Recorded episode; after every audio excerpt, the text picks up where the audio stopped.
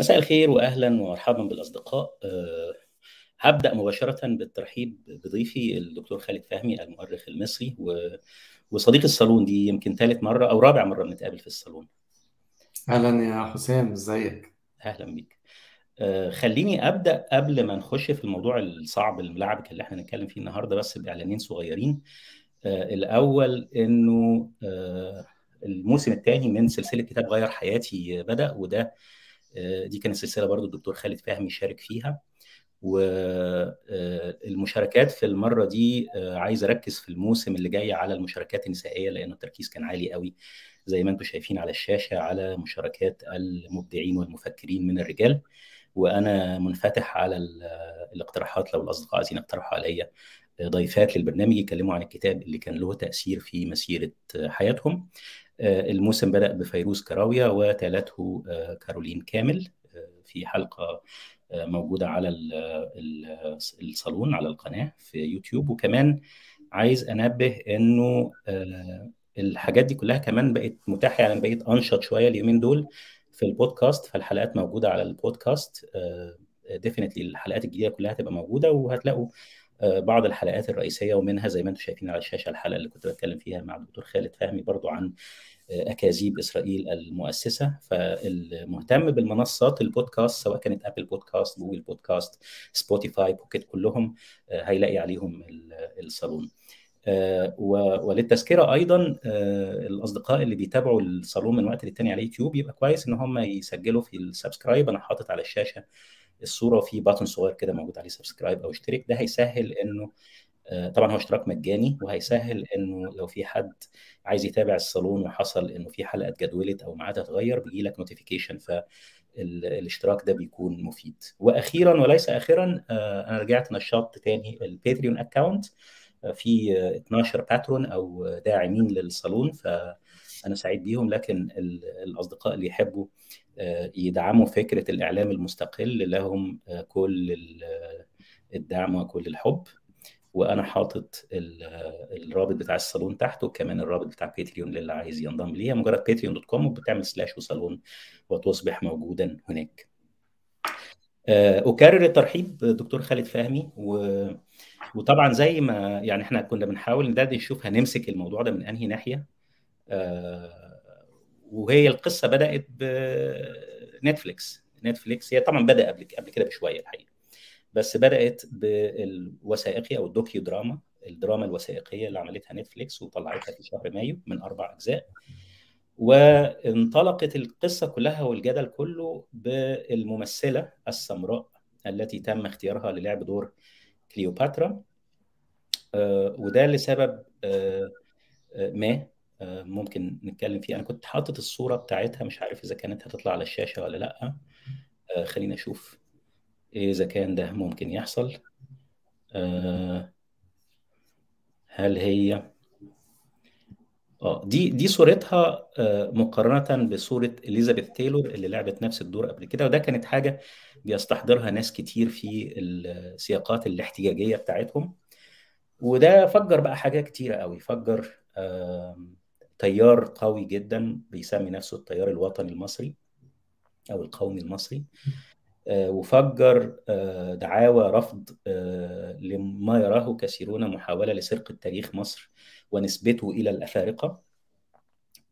وفجر دعاوى عنصرية كتير. وفي حتى قريت أنا إن في دعوة قضائية حد عايز يرفعها على نتفليكس بقيمة 2 مليون دولار. معرفش مين اللي هياخدهم كليوباترا ولا هو بس يعني ده خبر برضو من الأخبار اللي كانت موجودة في وكالات الأنباء العالمية. فالموضوع كله موضوع معقد شوية لأن الموضوع في النهاية هوياتي. إحنا شايفين نفسنا إزاي وشايفين تاريخنا إزاي.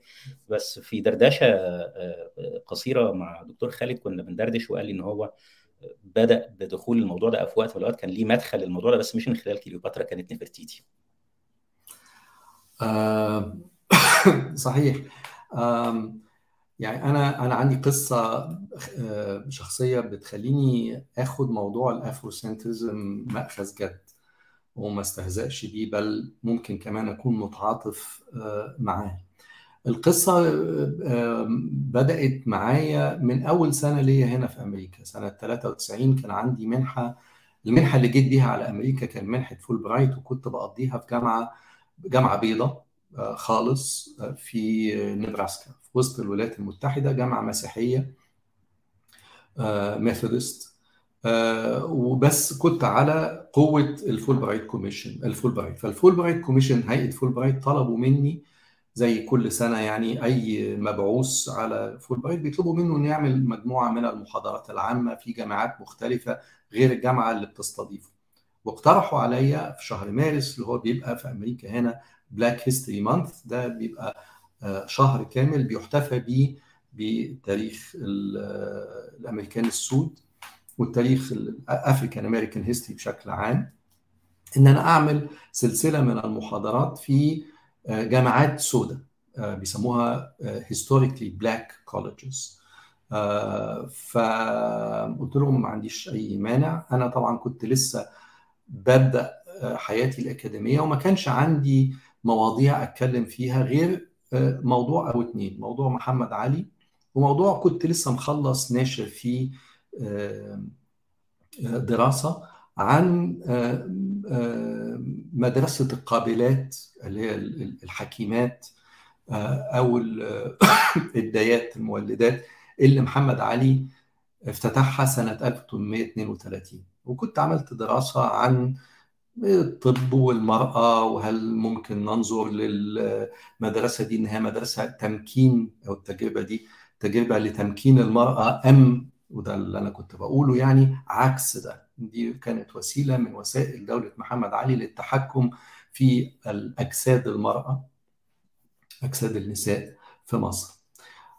أنا عارف طبعا الموضوع ده متخصص شوية بس ده اللي كانت حيلتي وقتها. فأما طلبوا مني إن أنا أعمل المحاضرة دي إن أنا أروح أعمل محاضرات يعني. فعملت خدت بعضي ورحت ثلاث جامعات في في في نوكسفيل وفي تينيسي مش فاكر فين تاني. ففاكر إن غالبا كانت جامعة شاتانوجا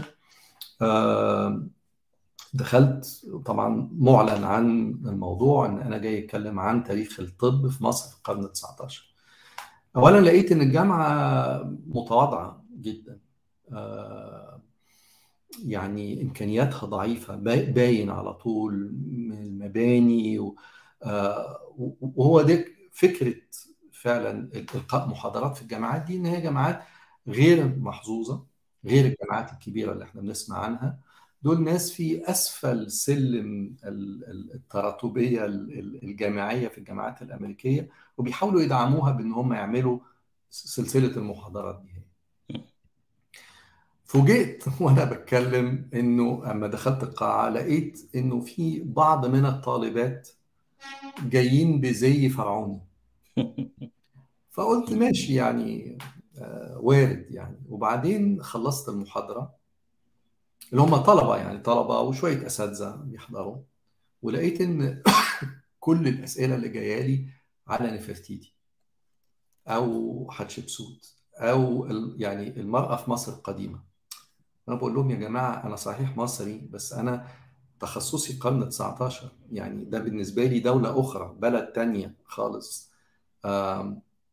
مفيش فايدة. أجي لهم يمين أجي لهم شمال مصممين يسألوا أسئلة على مصر القديمة. وكان بيسألوا عليها بيسألوا الأسئلة دي طبعا من من من واقع مش بس الحب بس كمان الاحترام والتشدق بالتاريخ المصري القديم.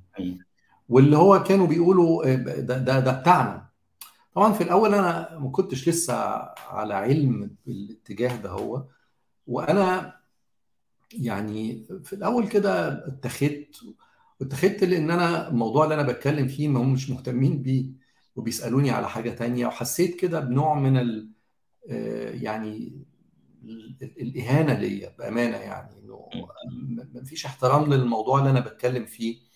وبعدين لقيت إنه دول شباب وصبايا صغيرين في السن ودول فعلا عندهم إحساس يعني إحساس بالفخر ب ب ب بمحاولة انتمائهم لهذه الحضارة.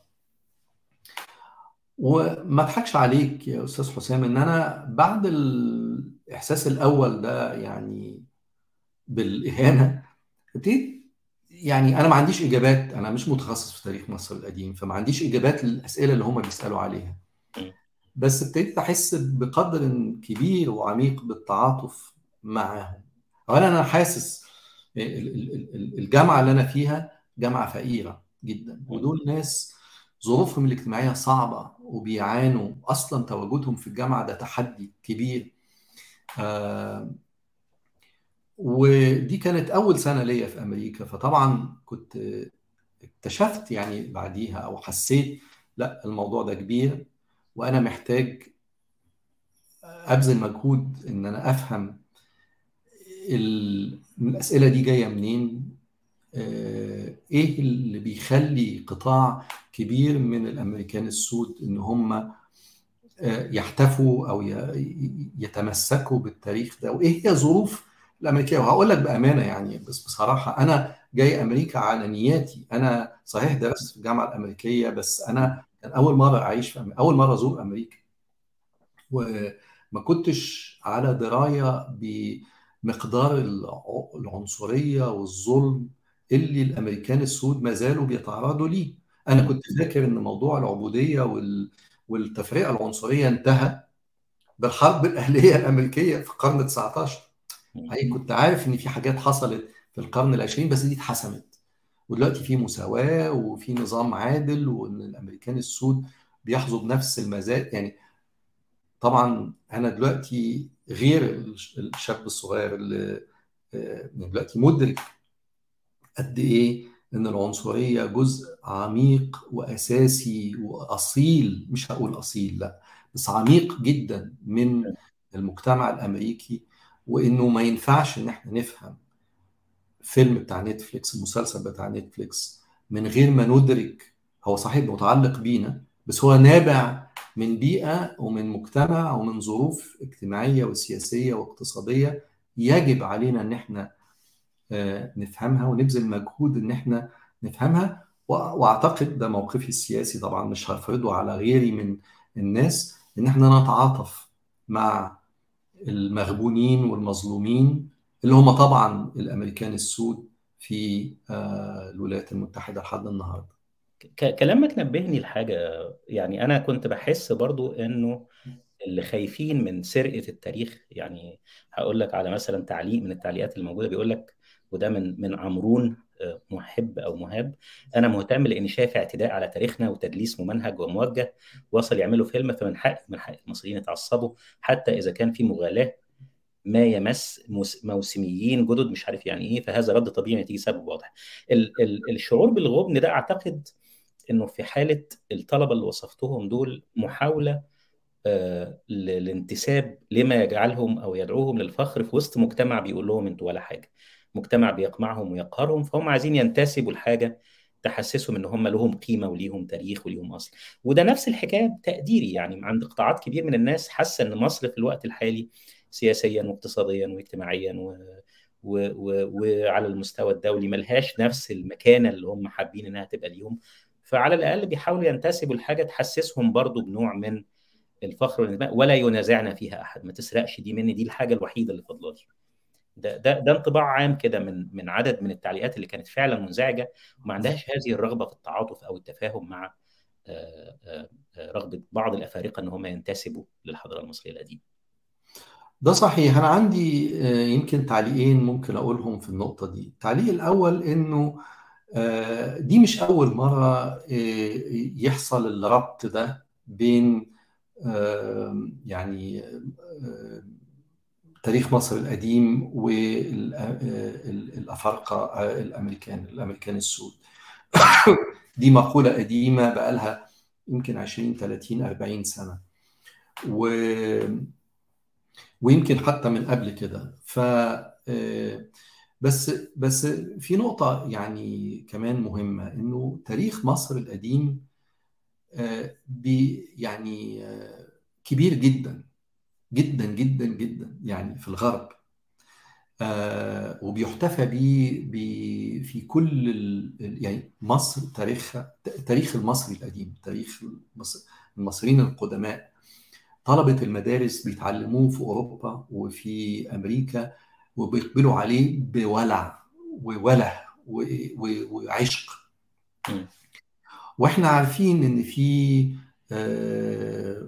يعني جمهور كبير من الناشونال جيوغرافيك مثلا.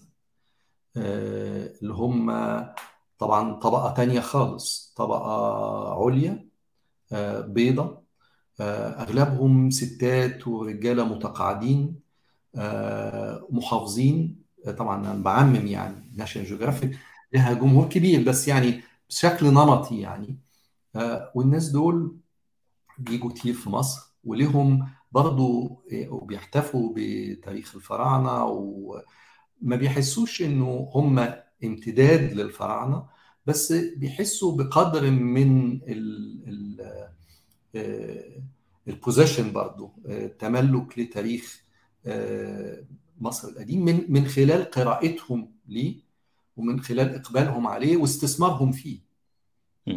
آه فاللي عايز أقوله في النقطة دي آه هو إنه الحضارات الكبيرة دي يعني حضارة زي الحضارة المصرية القديمة لها معاني كتير جدا لناس كتيرة جدا. بالنسبة لليهود ده مكان العبودية و...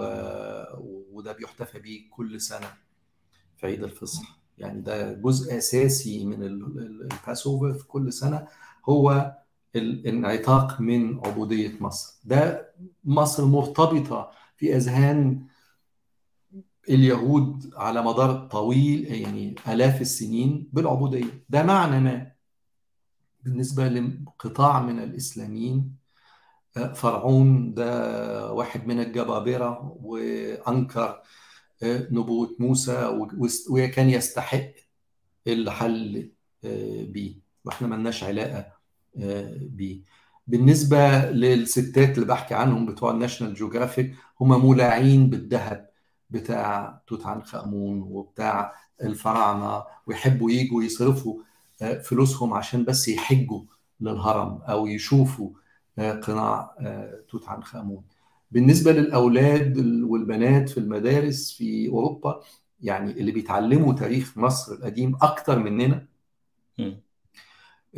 لعب الليجو على ال jigsaw puzzles على اللعب الإلكترونية على الجيمز يعني اللي كلها بتدور حوالين مصر القديمة بتشكل وعي أجيال من المصريين اللي طبعا من الولاد دول والبنات دول المراهقين اللي بالنسبة لهم مصر هي مكان السحر والتحنيط وعندهم الولع ده هو. فالقصدي عليه إنه مصر في حقيقة الأمر ancient Egypt مصر القديمة بيمتلكها بنوعا ما من الامتلاك ناس كتير. وأنا في رأيي إن ده شيء بيدل على عظمة الحضارة دي وغناها وتعدد معانيها لها معاني مختلفة لناس مختلفة. إحنا تعني تعني لينا أو تعني لقطاع أو قطاعات مختلفة من المجتمع المصري الحديث شيء ما. ماشي. ده ما يمنعش إن ناس تانية يتعاطفوا ويتواصلوا ويحسوا إن هم يمتلكوا الحضارة دي بتكلمهم. مفيش حد بيمتلك التاريخ مفيش حد بيخطف التاريخ مفيش حد بيسرق التاريخ. آه يعني دي دي مقولة التاريخ ده مش شيء مش مش مكان مش شيء ملموس. آه واللي أنا بحاول أقوله إنه مصر القديمة غنية بدرجة إن هي ممكن كلنا نمتلكها ويبقى عندنا تفسيرات متضاربة عليها وده شيء في حقيقة الأمر مش غلط مش وحش بالعكس ده علامة من علامات نضج المجتمعات إن يبقى عندها القدرة إن هي تفهم الحقائق التاريخية والحالية بأشكال مختلفة. طب هل يعني في في ناس قلقة جدا لدرجة إن هم متصورين إن في دعم ورا الموضوع ده في معارض ومتاحف بتفتح أبوابها لكل ما يريد أن ينسب ومن يريد أن ينسب الحضارة المصرية ليه. في ناس بتشوفه امتداد لفكرة محاولة البعض إن هم يقولوا لا والله ده اللي بنى الأهرامات هم اليهود اللي كانوا مستعبدين في مصر أو لا لا الأهرامات دي ما بناهاش المصريين ده هم كائنات فضائية نزلت عملت لهم الأهرامات وروحت. يعني في ناس عندها خوف شديد وشايفة إن في موضوع كبير. يعني نتفليكس شغالة فيه الإعلام الغربي شغال فيه الولايات المتحدة الأمريكية تدعم المعارض والمتاحف وال... التي تحاول أن تصور هذا التاريخ باعتباره تاريخ أفريقي أو أسود. هرد على ده بالنقطة اللي أنا كنت عايز النقطة الثانية اللي كنت عايز أرد بيها على السؤال الأولاني وهو إنه طبعا القلق ده هو نابع من آه يعني أنا بالمناسبة أنا بعمل دلوقتي سلسلة عن نظرية المؤامرة. وأنا ما بقللش ابدا من نظرية المؤامرة وأنا عارف وبأخذها باخذها مأخذ جد وشايف إن جزء كبير من المؤامرات حقيقية مش نظريات مؤامرات بس في حاجات مش صحيحة. بس بغض النظر إذا كانت المؤامرة حقيقية أم نظرية الفكرة هو إحنا بنتعامل مع المؤامرة إزاي؟ هل بنتعامل معاه بالخوف والشك وال... والريبة؟ ولا بنتعامل معاها بالاشتباك النقدي والتحليل. يعني أنا مش عايز أقلل من قدر الخوف والهلع والقلق بس اللي بحاول أقوله القلق ده نعمل بيه إيه؟ نقعد نقلبه في دماغنا ونقعد نقول ما هي مؤامرة؟ بس هي المؤامرة معناها إيه؟ إن أنا في شيء وسري وأنا لا حيلة لي ازائها غير إن أنا أحس إن أنا مسلوب الإرادة ومطحون و... و... ومقهور. فأنا اللي بحاول أقوله إنه خلي القلق بداية التفكير مش نهايته. بداية المجهود مش نهايته. وأنا هحاول أقول أنا مثلا عملت إيه؟ يعني هنتكلم في الحلقة دي. يعني أنا إزاي في الثلاث أسابيع اللي فاتوا أو الأربع أسابيع اللي فاتوا اشتغلت.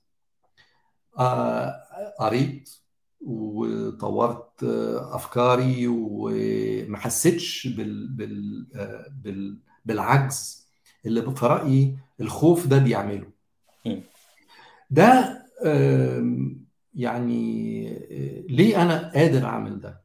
طبعا أنا قادر أعمل ده لأن أنا هنا في عندي مكتبات وعندي كتب وعندي اطلاع وعندي وقت ودي وظيفتي. يعني في النهاية أنا وظيفتي أستاذ جامعة. ف دي صنعتي قصدي أقول صنعتي إن أنا لما أتزنق في حاجة أروح المكتبة أجيب كتب أقعد أدور فيها ده شغلي. بس القراءة مش حكر على أساتذة الجامعة والتفكير والكلام مش حكر على خالد فهمي وحسام السكري. الكارثة اللي إحنا فيها في رأيي حالة الهلع اللي إحنا بنواجهها قدام مسلسل دلوقتي مسلسل فاشل بالمناسبة. يعني المسلسل ده في أمريكا فاشل. فاشل بمعنى عدد المشاهدات أو أوطى بيقولوا يقال إن ده أوطى عدد مشاهدات من إنتاج نتفليكس فالقلق اللي جاي لنا ده هو مش نتيجة نتفليكس ولا المسلسل ولا الممثلة السمراء ولا سرقة اليهو الأمريكان السود لتاريخنا. ده انعكاس لعجزنا إحنا في مصر إن إحنا نفكر بشكل نقدي نتيجة التقفيلة والتقميطة اللي النظام حاططنا فيها. إن إحنا ولا عارفين نقرا ولا عارفين نتكلم ولا طبعا عارفين ننتج فيلم يناقش أو يضاهي أو يدحض المسلسل بتاع نتفليكس. يعني في أي مجتمع صحي لما يحصل حاجة زي كده مش هنتشدق بقى بالدولة المجلس الأعلى للآثار ولا أظن طلع ببيان وقال لا كليوباترا بيضه هو ده برضه من علامات عجز عجزنا إن إحنا ما قدامناش وسيلة غير إن أنا أرفع قضية أو أقول للدولة روح اقبضي على فلان أو صحح لنا المعلومة دي. طب أنا كمجتمع أنا كمفكرين كأساتذة جامعه كفنانين ك كناس طب ما أبتدي أتناقش وأتكلم بس إحنا مش عارفين نتناقش. ناس شايفة يعني أنا فاكر كمان كان في دعوات إن إحنا نكلف شركة علاقات عامة من المسؤولين عن تحسين الصورة النمطية عن الشعوب والأفراد إن هم يتولوا حملة نيابة عننا وندفع لهم فلوس عشان يدافعوا عن مصر وتاريخ مصر وحاجات زي كده. وارد ده وارد ده بس في رأيي الموضوع أعمق من كده. الموضوع يعني وممكن نتطرق يعني ليه. فأنا يعني أنا مثلا شايف إن جزء من ال من ال من مشكلة نتفليكس في إنتاجهم ده هو لكليوباترا كمية الحقائق التاريخية اللي غلطانين فيها. ومن ناحية تانية مشكلتنا إحنا كمجتمع مصري اللي بندافع عن كليوباترا عشان هي مصرية نابع من جهلنا بتاريخنا في الفترة في الحقبة دي الحقبة البطانيه وأنا مش قصدي يمكن جهل يمكن كلمة تقيلة أو شديدة. مش قصدي إن إحنا جهله إنما قصدي إن إحنا ما عندناش معلومات كافية. إحنا كمجتمع مخ... مخيلتنا الجمعيه فيها فجوات في تاريخنا الطويل. إحنا مصر تاريخها طويل وغني ويجب إن إحنا نحتفي بيه. آه مش زي رئيس الجمهورية ما احتقر الناس اللي بيتعلموا تاريخ واستهزأ بيهم عشان بيضيعوا وقتهم. تاريخ شيء مهم لتكوين هويتنا ولتكوين رؤيتنا لمستقبلنا ولحاضرنا آه فزي ما أي حد مننا عارف إحنا ما بنخش المدرسة مناهجنا الدراسية فيها جزء عن التاريخ الفرعوني وبعدين جزء عن التاريخ الإسلامي وبعدين جزء عن تاريخنا الحديث هو في على عهدي يعني أعرفش الكلام دلوقتي ده اختلف ولا لأ. كنا بناخد تاريخ أوروبا في سنة أولى ثانوي. يعني تاريخ منطقة غير منطقتنا في سنة أولى ثانوي. إنما بخصوص تاريخنا إحنا ولا عندنا آه تاريخ للأسر ال 27 28 وال 29 اللي هي الغزو الفارسي ولا للبطالمه ولا للرومان ولا للحكم البيزنطي ولا لظهور المسيحية ولا لتاريخ الكنيسة المصرية اللي هو كنيس عظيم ومشرف وكنيسة غير أوروبية كنيسة أصيلة من أوائل الكنائس العالمية اللي أسسها مرقس اللي هو من الحواريين. فعندنا أكثر من ألف سنة مش 100 ولا 200 أكثر من ألف سنة من تاريخنا ما نعرفوش ما خدناهوش. الطلبة الأقباط بيتعلموا جزء من التاريخ ده اللي هو تاريخ الكنيسة في حصص الدين. آه إنما إحنا في تاريخنا مناهجنا القومية ما بيعلموناش ده. آه وده في رأيي خلل كبير وده جزء من يعني من الخلل اللي إحنا واقعين فيه عدم إدراكنا لطبيعة الدولة البطلمية وكليوباترا واختزالها في لون بشرتها. يعني نقطة لون البشرة ده موضوع مهم يعني. هنتكلم فيه.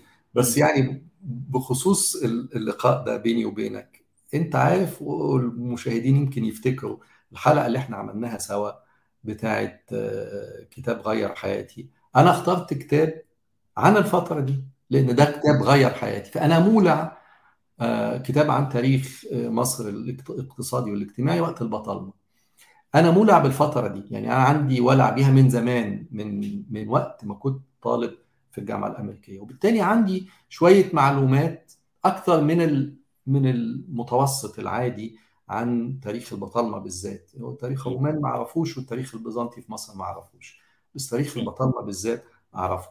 فأنا مستعد إن أنا أقول كلمتين في الموضوع ده بس أنا مش عارف حضرتك عايز تاخد الحوار في أنهي سكة. لا أنا قبل ما ندخل على أنا عارف إنك مهتم بموضوع تاريخ البطالمه ومتذكر الحلقة بتاع كتاب غير حياتي أنا كنت بحاول أجيبها على الشاشة دلوقتي. برضو يبقى كويس الناس تتفرج عليها لأنها كانت من الحلقات المحبوبة. كنت عايز أسألك على لون البشرة وعلى إحنا كأفارقة. يعني أنا مثلا كمثال غريب لما رحت إنجلترا وعشت فيها معظم حياتي تقريبا كان يدهشني إن أنا لو واحد إنجليزي بيقول I'm going to the continent أنا مسافر للقارة. أو يقول لك في فطار إنجليزي وفطار أوروبي. فكرة ال ال إن أنا أنا طول عمري فاكر إن إنجلترا جزء من أوروبا. طبعا هم في الآخر ضربوها مفك يعني وطلعوا من ال من من البريكزيت وأوروبا وكل حاجة. بس يعني إيه كان دايما تصور الواحد إن دي كلها أوروبا وفي الناحية الثانية في أمريكا والناحية الثالثه في في آسيا وتحت أفريقيا وكده. فده نفس الانبهار والاستغراب اللي بيجي لي لما بلاقي حد مصري يقول والله الأفارقة عايزين ينتسبوا للتاريخ بتاعنا. وبتساءل ما هو إحنا افارقه برضه يعني إحنا مش المحدد لي أفريقيا ده محدد جغرافي. وإحنا عايشين في هذه القارة وحضارتنا جزء من الحضارات التي نشأت في هذه القارة اللي كانت هي فيها نشأة ال... الإنسان يعني في, الأول وفي الأخير. ف... ف... فهل إحنا مش أفارقة؟ يعني في سؤال الهوية ده من الناحية التاريخية هل يمكن للإنسان أن يقول إن إحنا مش أفارقة لأن إحنا فوق الصحراء بشوية لأن إحنا بنتصور إن لوننا واحد ما هوش ما, بيميلش للسمار مع إن ده مش حقيقي. فيعني كيف يمكن لنا أن ننسلخ بهذا الشكل البدائي والبسيط من قارة أفريقيا؟ أه صعب. يعني باختصار يعني صعب. أنا عارف إن موضوع الهوية موضوع معقد وشائك وسياسي في النهاية. سياسي ليه؟ وليه عليه خلاف؟ لأن الهوية زي العرق مش شيء طبيعي مش شيء بيولوجي ده شيء ثقافي تاريخي. يعني إيه تاريخي؟ تاريخي يعني عرضة للتغير. أنا بالمناسبة يعني هو ده ده يعني فحوى علم التاريخ هو دراسة التغير عبر الزمن. لو أنا بعمل انثروبولوجي فأنا بدرس التغير عبر الأجناس والمجتمعات دلوقتي. لو أنا بد... لو أنا مؤرخ فأنا مهتم بعملية التغير التاريخي. فما بقول إنه الهوية نتاج تاريخي معناها إن هي بتتغير عبر الزمن. مفيش هوية مصمتة واحدة والهوية زي العرق. العرق اللي هو لون البشرة. مش بي... مش شيء بيولوجي. يعني إيه مش شيء بيولوجي؟ يعني طبعا في ف... في ما فيش حد هيشك إن واحد زي محمد علي كلاي أسمر البشرة وإن واحد زي ترامب أبيض البشرة إنما وبالتالي البشره ده شيء واضح. آه إنما ما بنقول إن racism أو ريس العرق جزء نتاج ثقافي وتاريخي ومش بيولوجي معناه إيه؟ معناه إن الناس اللي بيجوا يقولوا إن أو المقولة اللي بتقول إن السود غير مساويين للبيض. وإنه في الدستور الأمريكي القديم الأسود كان ثلاث تخماس الأبيض. ليه ثلاث تخ؟ هو مش نفس ال... الوحدة. مش نفس القيمة. قيمته أقل وبالتالي حقوقه أقل وواجباته أكثر.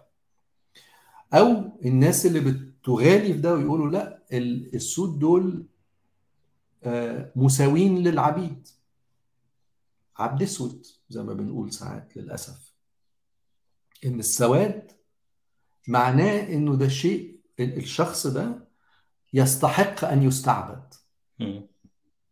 لإنه هو غير مؤهل لإنه يبقى سيد وغير مؤهل إنه يبقى مساوي للبيض وهو ده اللي إحنا بنتكلم عنه لما بنقول إن العنصرية ده كان وما زال اتجاه قوي وعميق في المجتمع الأمريكي وفي المجتمعات الغربية.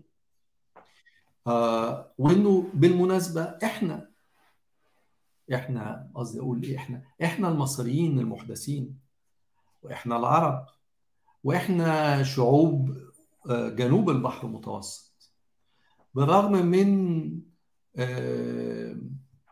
تملكنا للغات الأجنبية الأوروبية وحصولنا على أعلى الشهادات ووصولنا لأعلى المناصب في عي... في عيون كتير من الأوروبيين وكتير من الأمريكان. إحنا بني براونز. آه مش سود بس طبعا مش بيض. وده هو الف... طبعا إحنا ممكن نبقى فعلا مش بيض. آه ويمكن مش سمر زي الأفارقة بس ده كله آه شيء الكلام عن لون البشرة شيء والكلام على إن لون البشرة هو دليل على ملكات وقيم values. آه زي ما حضرتك قلت إنه ده قيمته غير ده. إن أنا مش إنسان كامل لو ما كنتش أبيض. وحقوقي ممكن تكون منتقصة. وما أقدرش احصل عليها من الدولة اللي المفروض بترعاني وإنه بالنهاية مفيش مساواة لأن إحنا غير متساويين. فده المقصود بإنه العرق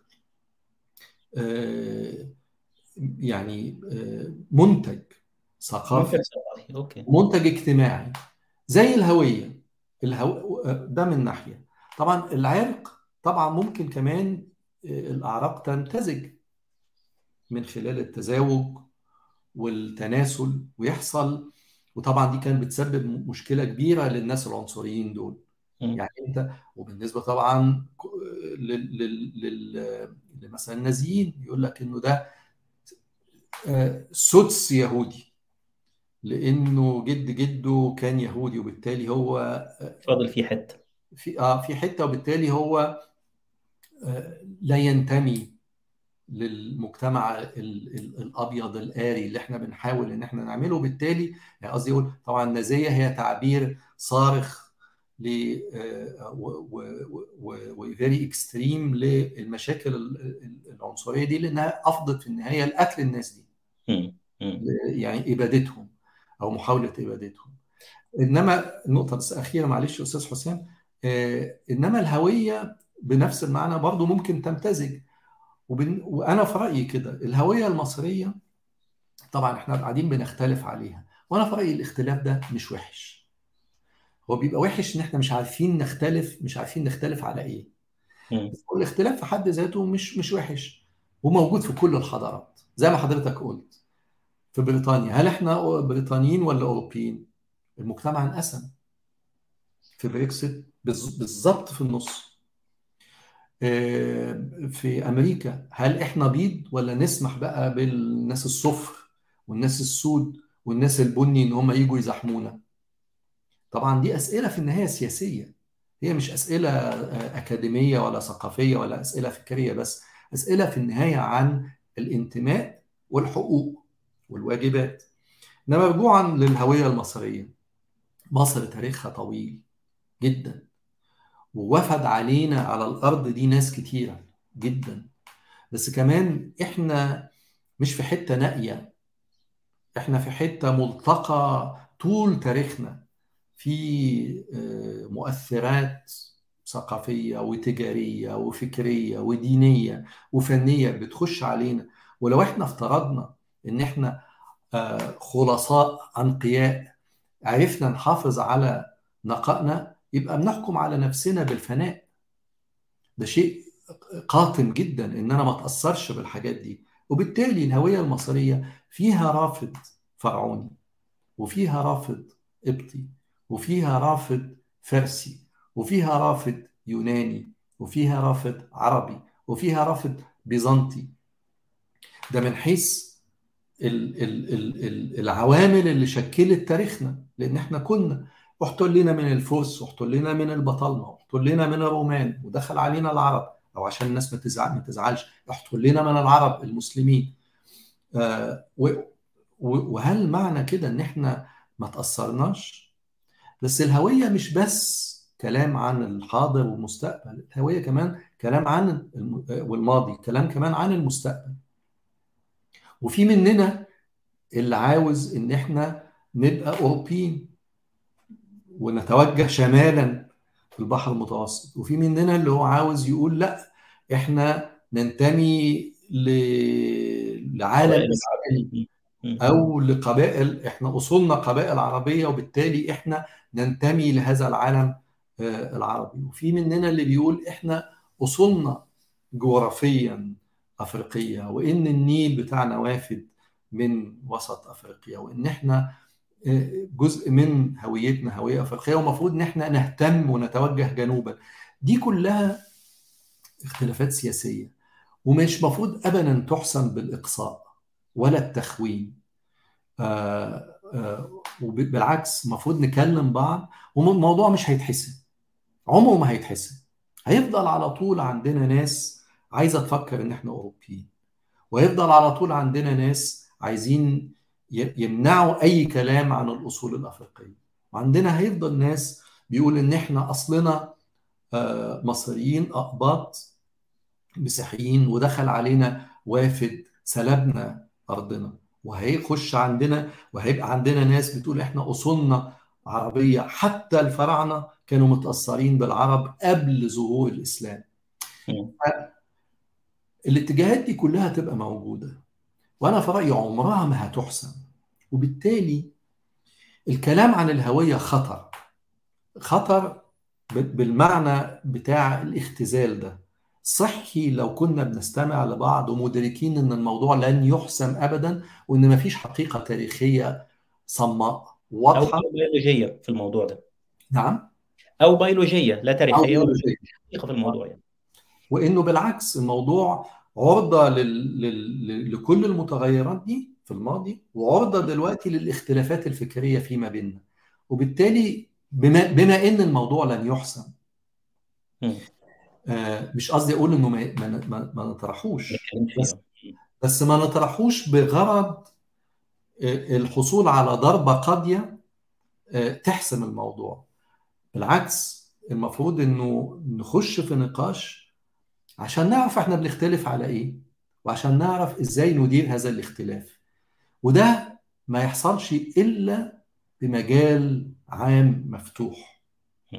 وعشان كده اللي بيحصل في مصر دلوقتي خطر جدا. أخطر بكتير من نتفليكس من. مسلسل نتفليكس. الناس اللي خايفة على بلدها إنها تتسرق. بلدنا بتتسرق من ناس بتت- بتتصنع إنها بتحمينا تدعي إنها تحمينا.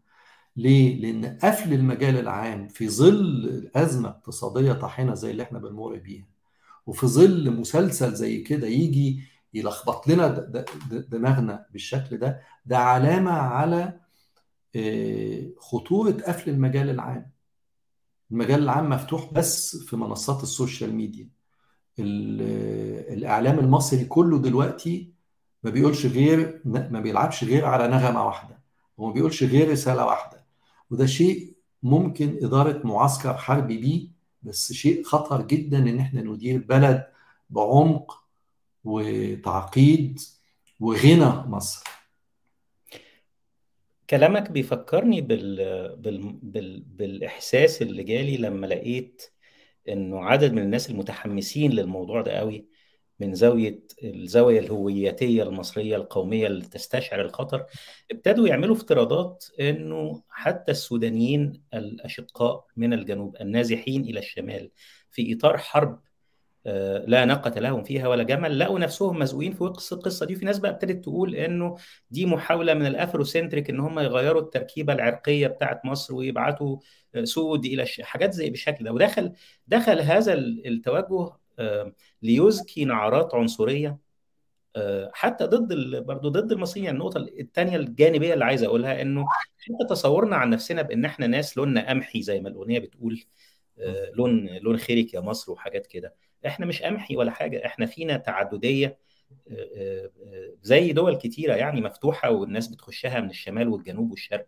ففينا السود والسمر وال- والبيض والشقر وكل حاجة. يعني إحنا ما إحناش احناش شعب بني في الأساس. إحنا شعب منوع جدا. السودان آه، ال- ال- الجنوب بتاعنا كله أسمر وحتى اسكندرية فيها ناس سمر كتير. وإنه وإنه خطر جدا إن إحنا نستبطن ونستقبل ونستورد مشاكل إحنا لا غنى عنها بيها. إحنا إحنا ما كانش عندنا العنصرية دي. طبعا أنا عارف طول طول تاريخنا في في جانب ده بس ال ال ال ال التمسك بالعرق ده شيء. واجب علينا. ويجب إن إحنا ننتبه ليه. أنا بتكلم كواحد عايش في أمريكا. أنا بتكلم كواحد عايش في أمريكا وعارف مشاكل ال- ال- ال- ال- العنصرية في أمريكا قد إيه معقدة؟ وقد إيه قد إيه بتستنزف جهود قطاعات كبيرة جدا من المجتمع. وإن دي مشكلة عويصة جدا ومش ومفروض ننتبه ليها. ده من ناحية. من ناحية تانية الكلام عن السودانيين يستدعي طبعا الكلام ده مش كلام آه، نظري. برضو أنا الواحد مش لازم يكون مؤرخ عشان يفتكر إن إحنا سنة 2005 يوم 30 ديسمبر 2005 كان عندنا لاجئين سودانيين بيستنجدوا بينا. هم مش عايزين يقعدوا في مصر عايزين يمشوا. بس ده هي الأزمة اللي إحنا عايشينها دلوقتي. نزحوا من بلادهم. جم مصر. راحوا لمقر الأمم المتحدة NHCR آه، فوضى اللاجئين م. مفوضية اللاجئين عشان يطلبوا منهم يقولوا لهم ادونا أوراق سفر وهوية عشان نروح للبلاد اللي مستعدة إنها تستقبلنا. المفوضيه كانت في في مهندسين في جامعة قدام جامعة مصطفى محمود فتمركزوا فيها في الميدان أهالي المهندسين اشمئنطوا اشمئنطوا من الأعداد والكلام طبعا العنصري الفظيع بتاع إن هم سود وإن هم ريحتهم وحشة وكل الحاجات اللي اتقالت وقتها. واستعدوا الأمن والأمن جه. يعني هم كانوا 4000 واحد. الأمن جه ب 4000 جندي. وأطلق عليهم مية قذرة في الأول. وسببت مشاكل في جلدهم وفي عيونهم وبعدين أطلقوا النار عليهم. ونتيجتها كان موت على حسب الإحصائيات الرسمية المصرية 27 لاجئ. على حسب اللاجئين قالوا أكثر من 100 لاجئ. ما هو في ناس ماتت بعد كده لما اتنقلوا المستشفيات. 27 ده كان في أول الهجوم. وبعد كده حصل بقى وفيات في المستشفيات وطبعا في اختلافات في تقدير الأعداد زي ما حضرتك بتقول. فيعني الكلام عن الكلام عن اللاجئين السودانيين دلوقتي لازم ندرك إحنا عملنا إيه. م. مش في القرن 19 ده من كام سنة؟ ده من 37 سنة ولا 39 سنة. فيعني ولا أنا بعد غلط؟ بتعد غلط. هي حوالي حوالي حوالي, حوالي 25 سنة. ده كان 25 سنة أنا آسف. من سنة 2005 آه. فيعني آه ده شيء حصل في ذاكرتنا الحية دلوقتي مش آه فلازم ننتبه لده. آه ف يعني طيب أنا طبعا أنا كلامك ممكن يزعل الناس لأنه هم غالبا أو كتير منهم هيبقوا متصورين. الدكتور خالد فهمي سيأتي ومعه صولجان العلم ويحسم المسألة ليقول إنه لأ ما فيش حاجة زي كده إحنا ناس مصريين وتاريخيا إحنا عرقنا في حاجة اسمها العرق المصري والتاريخ المصري حسب يعني أو مش التاريخ طبعا في تاريخ مصري لكن أقصد في عرق مصري وفي شكل مصري وفي لون جلد مصري وحاجات زي كده. ال ال ال ال زي ما حضرتك عرضت الفكرة هو الهوية آه والعرق دي خيال جمعي أو أو ناراتيف جمعية حدوتة جمعية إحنا بندخل فيها وده جزء من طرحك كمان. يعني لما كنت بتتكلم عن فكرة الهوية المصرية والناس اللي بتحاول ترجعها لأيام محمد علي أنت كان ليك تصور مختلف خالص فيما يتعلق بعض النقط التاريخية دي وإنه فكرة الهوية المصرية دي ظهرت متأخر بعد كده ظهرت متاخر أكتر من كده بكتير يعني. ف ف في السياق ده ما نقدرش بقى نحسم مسألة إنه كليوباترا لما تطلع بلون مختلف شوية أو أي حد يطلع بلون مختلف شوية ما نقدرش نحسم المسألة دي ونقول ببساطة إنه ما دام طلع باللون ده ما يبقاش مصري. يعني لو كانت طلعت قمحي ما أعرفش الناس كانت هتتبسط ولا لأ. لما طلعت بيضة وشقرة وعينيها عسلي أو خضراء ما حدش زعل. الزعل هنا أعتقد كان منصب على لون الجلد. ده ممكن في قراءه يعكس ميل عنصري أكتر منه رغبة في الحفاظ على الهوية أو القومية أو الوطن. طيب ده بيجرني معلش أنت كده بيجرني للكلام عن عن عن الفكرة الأساسية للمسلسل. فتحب نتكلم في النقطة دي ولا؟ قوي قوي أنا عارف إنك عايز تدينا بس تملى لنا الفراغ بتاع البطالمة بس ممكن نتكلم عنه بعد ما ما تغطي لنا النقطة هما الاثنين مرتبطين ببعض طبعا المسلسل على البطالمة. هو الفكرة إنه المسلسل قرر ومنتجي المسلسل قرروا إن هم ما أظنش إنه بشكل تآمري. هو هو في أسباب سياسية زي ما إحنا اتكلمنا. والأسباب السياسية دي هي أسباب سياسية أمريكية. هي الحقيقة ملهاش علاقة بينا بمصر. ولا بالمصريين المحتسين. وطبعا دي مشكلة كبيرة هتكلم فيها يعني دلوقتي. بس ليه بقول إن دي مشكلة أمريكية؟ مشكلة أمريكية لأنه ال Afrocentrism أو ال Afrocentric زي ما بنقول في مصر ال Afrocentrism هو ده ال noun Afrocentric دي صفة. فالحركة دي اللي هي بقى لها يمكن 40 سنة في الأوساط الأكاديمية. بتعمل شيء في رأيي كويس. بتعمل شيء مقارب جدا للي عمله إدوارد سعيد في الاستشراق. في في في دحضه ونقده للنظرة أوروبية المركز بتاعة أوروبا لنفسها. إن الأصل في في الكون وفي التاريخ هو أوروبا. وإن إحنا كل ما هو غير أوروبي إسلامي أسود قمحي أصفر بس كمان الكنايس اللي مش أوروبية الكنايس الشرقية القبطية والأرمينية والأرثوذكسية دي مستويات أدنى أدنى بالمعنى اللي أنا اتكلمت عليه في الحقوق وفي الاحترام. وفي في جدارتها بالاحترام. كلنا كل ما هو غير أوروبي في الهامش. في غرفة انتظار زي ما عبر عنها مؤرخ من المؤرخين الهنود. إحنا في غرفة الانتظار إحنا ما دخلناش التاريخ. وإن إحنا مش فاعلين إحنا مفعول بنا. وإحنا مش أصحاب تاريخ. التاريخ بيحصل التاريخ يعني إيه؟ يعني الفعل يعني الحق. يعني التدخل في في في الدنيا دي. يعني قوة الحركة وقوة الفكر نابعة من أوروبا. وإنه كل اللي قاعدين في غرفة الانتظار دول ممكن يخشوا الغرفة الأساسية بشرط إن هم يبقوا زينا. يعني يتخلوا عن أصولهم ويحاولوا إن هو يلحقوا بالغرب. كل فكرة اللحاق بالغرب. إن الغرب هو النهاية اللي المفروض يبتغيها أي حد عايز يحترم نفسه.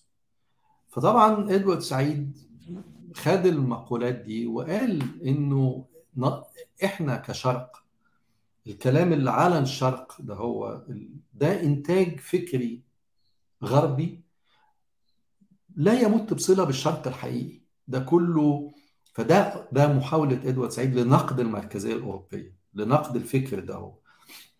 وانه بمعنى من المعاني بيقولوا ان هو عنصري واستعلائي وإقصائي وخطير. لأنه طبعا دلالاته خطيرة وإنه مش صدفة إن هو الاتجاه ده اللي هو له أصول أكاديمية صارمة ومحترمة دخل في خدمة الاستعمار في القرن ال19 بيخدموا على بعض. بنفس المعنى الافروسنترزم جاية من كده إنه التاريخ اللي الطلبة السود بيتعلموه عن نفسهم هو تاريخ أبيض. يعني إيه تاريخ أبيض؟ يعني تاريخ يبدو فيه الرجل الأسود غير مساوي للرجل الأبيض. وإنه مش فاعل بس مفعول به. وإنه ملوش تاريخ. تاريخه يبدأ من لحظة التقائه بالأوروبي. اللي هو لحظة الاستعباد في أمريكا. آه وطبعا ده شيء يعني لكم أن تتخيلوا وطأة ده على شاب أو فتاة في المدرسة سوداء تحاول تلاقي مكان لنفسها في العالم ده. العالم ده كله ناس زي ترامب. دخولها سوق العمل في حواجز مهما حاولت عشان لون بشرتها. فالناس في الجامعات الناس السود في الجامعات قالوا إحنا لازم نغير ده لازم ندي للفتاة دي وللشاب ده شيء يخليه يحس إنه فعلا بني آدم وإنه هو فعلا عنده هوية محترمة. وإنه فعلا عنده تاريخ محترم. وإن إحنا لازم ننقد الكلام اللي بينظر اللي نتيجته تبقى إن إحنا مش مساويين ليهم وإن إحنا ما عندناش أصول محترمة. وابتدوا يحاولوا ينسجوا. وده شيء طبعا جبار. طب أعمل إيه؟ ما كل اللي موجود بيهمشني وكل الموجود بيستعبدني بمعنى إن هو بينظر لي على إني يا إما مشروع عبد. أنا آسف اللفظ طبعا شديد. آه يا إما فعلا عبد. وطبعا كلنا عارفين العبودية يعني معناها إيه. ف فمن هنا كانت الفكرة في إعادة كتابة سرديات جديدة. تعطي لل للسود الأمريكان احترامهم لذاتهم وشيء يتمسكوا يتشدقوا به. من هنا جاء الاحتفاء بمصر القديمة وبتاريخ مصر القديمة وبحضارة مصر القديمة على إنها حضارة إفريقية. لأنه السود الأمريكان طبعا هم أصلهم من أفريقيا. وبالتالي وتاريخ أفريقيا هو تاريخ الاستعمار. تاريخ أفريقيا اللي بيتعلموه في المدارس هو تاريخ الاستعمار إن أنتوا مالكوش تاريخ غير أما إحنا البيض جينا واستعبدناكم. وبالتالي قالوا لا ده في لحظات أسبق وأقدم أقدر بالدراسة. وإن إحنا المفروض نتواصل معاها وهم بالمعنى ده بيعتبروا نفسهم امتداد للحضارة المصرية القديمة. أنا في رأيي عشان كده ده ده اللي أنا اتعلمته في اللحظة اللي أنا بدأت بيها حديثي. أنا قلت why not وماله لا أهلا وسهلا بيكم. مش شيء غلط. اخلاقيا وسياسيا مش شيء غلط. إن إحنا نشارك بعض في هذا التاريخ. ده مش سرقة. طبعا في مشاكل أكاديمية بقى. في مشاكل أكاديمية لأنه في محاولاتهم ضغط المقولات الاوروبيه المركز. لقوا نفسهم بيعملوا شيء مشابه وإن كان عن غير قصد وغير وعي. الشيء المشابه هو تخيل إن في هوية أفريقية خالصة في لحظة ما. أنا ده شيء برفضه أفريقيا قارة أفريقيا من أكبر القارات وأفريقيا شرق أفريقيا غير غرب أفريقيا وشمال أفريقيا غير جنوب أفريقيا. وإن في تعدد من الثقافات والهويات والحضارات في أفريقيا دي واختزالها في حضارة واحدة ايا كانت هي إيه؟ حضارة مصر القديمة أو غيرها. شيء بيخسف من من من من مجهودهم. يعني مجهودهم هو الاحتفاء المفروض بتعدد الحضارات الأفريقية. مش في اخت... مش في اختزالها في حضارة واحدة. ده من ناحية. من ناحية تانية تعالى بقى نشوف المشاكل الخطيرة جدا اللي وقعت فيها وقع فيها المسلسل. أهم مشكلة إنه نظرتهم للبطاله وتقريرهم إن واحدة من البطالمه دول اللي هي كليوباترا السبعة هي أفريقية. عشان لون جلدها. وإنها كانت سمراء.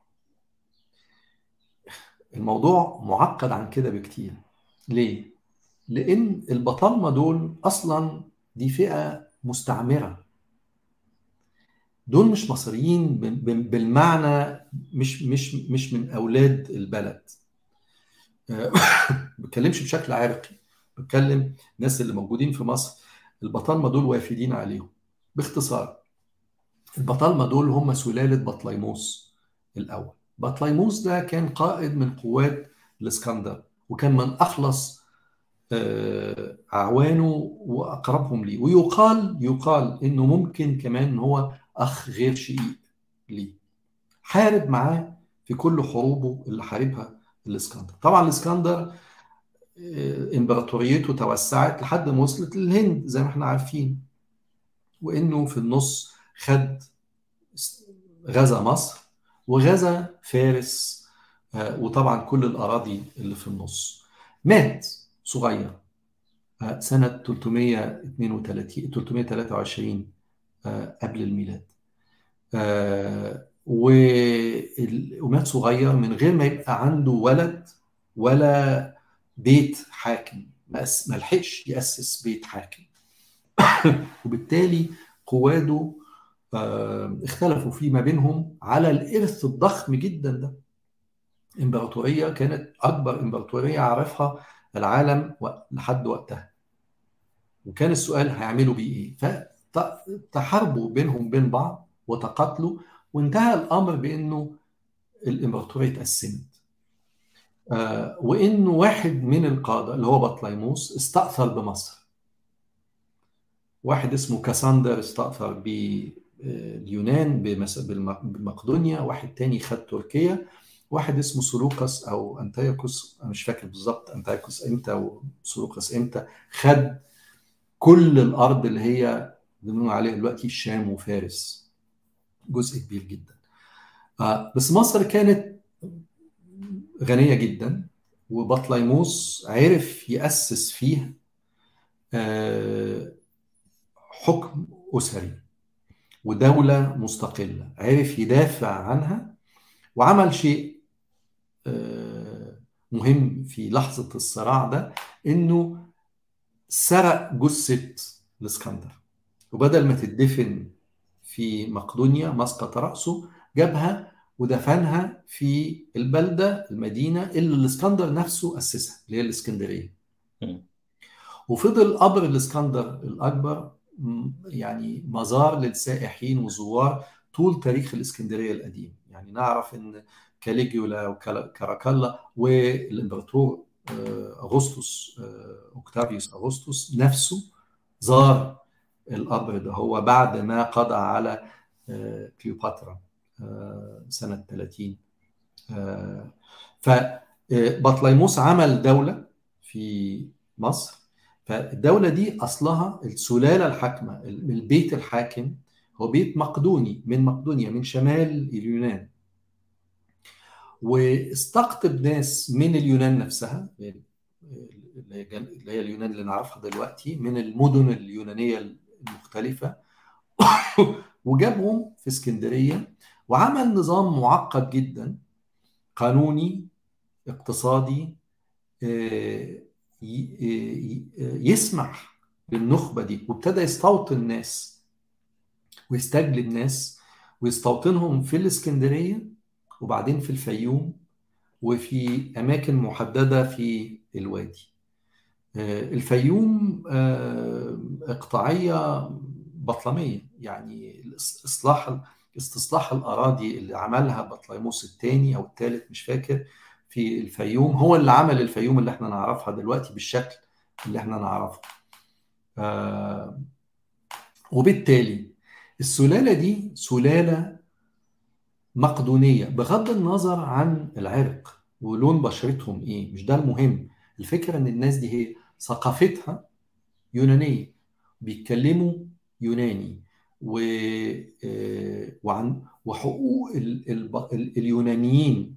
طبعا حقوق العيلة الملكة أكبر بكتير من حقوق النخب وأكبر بكتير من حقوق النخب الناس اللي أوطى شوية اللي هم كلهم يونانيين بيتكلموا يوناني وعندهم آلهة إغريقية وعندهم ثقافة إغريقية وحياتهم حياة إغريقية بس عايشين في اسكندرية. واسكندرية كانت طول الوقت أسكا ألكسندريا أد أجيبتن ملحقة بمصر. هي مش في مصر. م. ملحقة بمصر. نتوء كده. بس من خلال اسكندرية النخبة دي هي عارفة إن هي تتحكم في خير مصر وثروتها لحد أسوان. وعرفت إن هي تستخدم الأنظمة البيروقراطية الزراعية الضريبية الأمنية القديمة اللي موجودة في مصر. مصر دولة قديمة وعندها الكوادر وعندها الخبرة وعندها المؤسسات. استولوا على المؤسسات دي وبقوا هم أصحاب البلد. والمصريين عانوا من ده بشدة وحسوا بالغبن من ده. بمعنى آخر إحنا بنتكلم عن استعمار. بنتكلم عن فئة استعمرت مصر. ومش لمدة قرن ولا اتنين لا لمدة ثلاث قرون. الأسرة البطلمية بالمناسبة أطول أسرة من ال 30 أسرة اللي حكمت مصر في التاريخ القديم.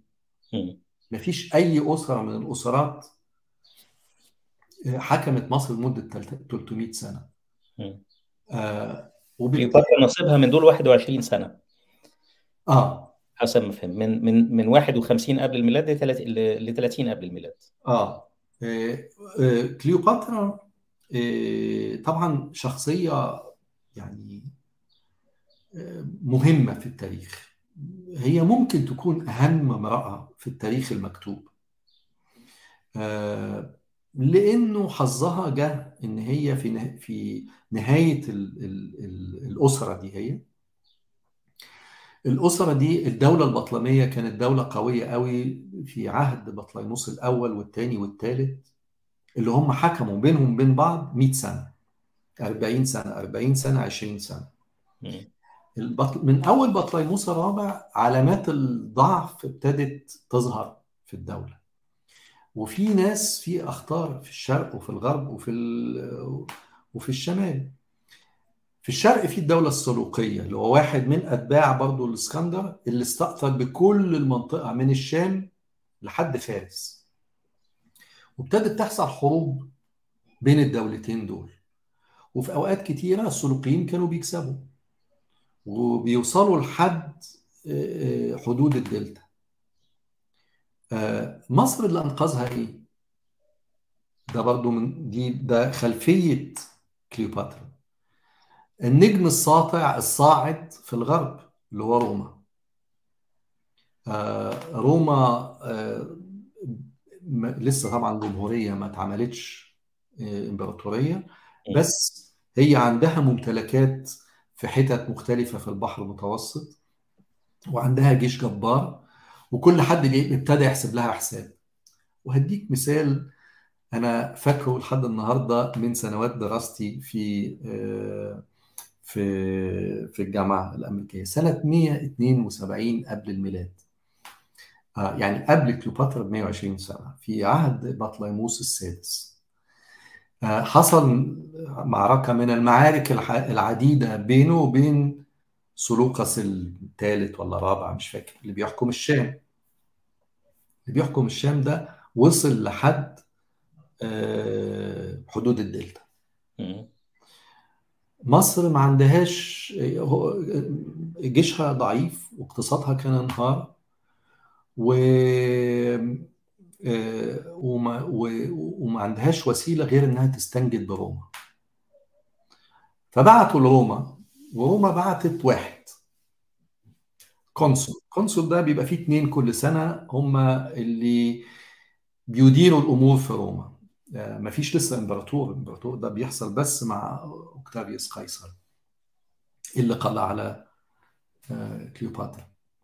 فبيبعتوا واحد اسمه لسه فاكر اسمه جيس بابيلس لينس. آه ومعاه كتاب مش طبعا مش كتاب بالمعنى مكتوب لوح لوح من السنت من مجلس الشيوخ الروماني للملك السلوقي السوري. وبيقول له يعني إيه لم عزالك وامشي. وإنه روما مش مبسوطة لو أنت مش هتكون سعيدة لو استوليت على مصر. ف جاله طلع الملك السلوقي من المعسكر بتاعه بتاع الجيش. وقال فين مندوب روما فقالوا له الشخص ده هو؟ فمد إيده عشان يسلم عليه فما سلمش عليه. وبالعكس طلع عصاية ورسم خط دايرة حوالين قدم الملك السلوقي وقال له هو التاني كان بيقول له طيب إيه أوامرك أو إيه مطالبك أو إيه الرسالة اللي بتبلغها؟ فقال له رسالة كذا كذا. قال له طيب خليني أتفاوض مع قادة جيشي. فقال له ماشي اتفاوض مع قاده جيشك زي ما انت عايز بس جوه الدايرة دي. مش هتطلع من الدايرة اللي أنا رسمتها حوالين رجلك إلا لو اديتني جواب للرسالة اللي ببلغها لك من روما. فين الرسالة؟ فقال له لا خلاص أنا منسحب. وانسحب وبالمناسبة ده أصل المصطلح الإنجليزي the line in the sand. الخط في الرمل هو خط حاسم. ف فده دليل على حاجتين دليل على قوة روما ودليل على ضعف مصر وقتها. ده 120 سنة قبل كليوباترا. في واحد بعديها بقى أظن بطليموس العاشر من إفلاسه وهو بيقترض بقى من روما فروما عايزة ضمان. رهن مصر. رهن البلد كلها. آه، ف آه، عشان ياخد قرض يقدر يبني بيه جيش. المثال الأخير اللي هو بقى يتعلق بالمصريين. آه، هي معركة آه، مش فاكر بالظبط تاريخها. 220 قبل أو 200 قبل الميلاد. آه، برضو من معارك بين المصريين والسوريين أو بين البطالمة والسلوقيين آه، الجيش المصري هو مش جيش مصري هو جيش مقدوني جيش بطلمي.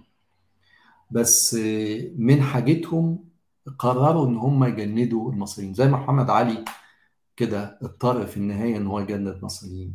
وبالمناسبة المقارنات بين محمد علي والبطالمه مقارنات غاية في الأهمية وفي الدلالة مقارنات هو كان مدركها.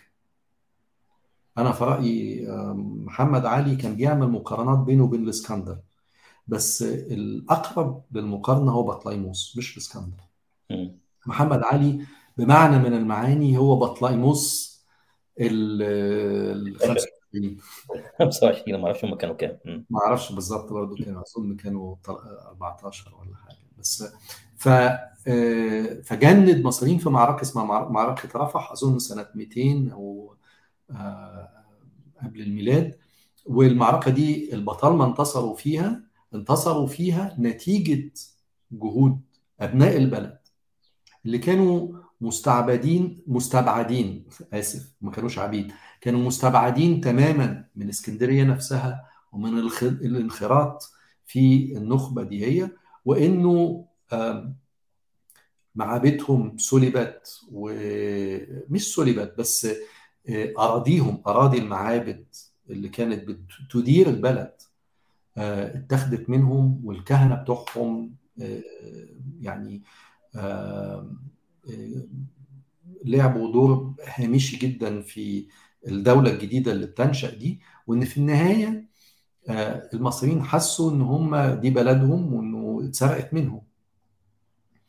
آه، فما دخلوا وانتصروا كان سبب انتصار الجيش البطلمي هو وجهودهم في معركة رفح دي عملوا ثورات ضد البطالمة إنه حسوا بقيمتهم وحسوا بشوكتهم وعرفوا آه، يبقى لهم صوت. وبالتالي دول المصريين أنا لو كان نتفليكس جم عملوا تاريخ مصر البطلمية بالمعنى ده كنت أحتفي بيه.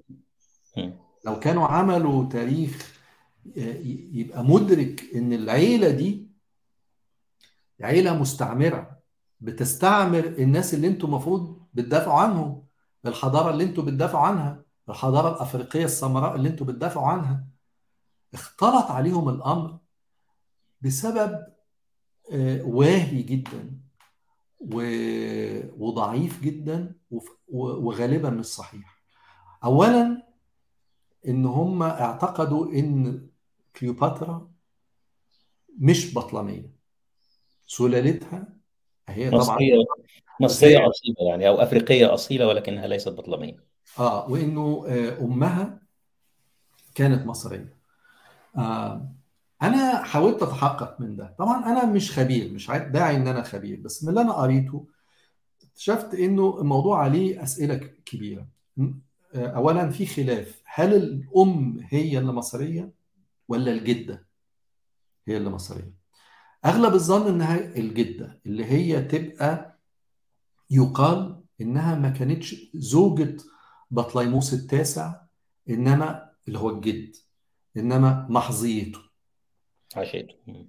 عشيقته فالبطالمة طبعا كانوا معروفين إن هم مش بس بيتجوزوا من بعض بيتجوزوا إخواتهم.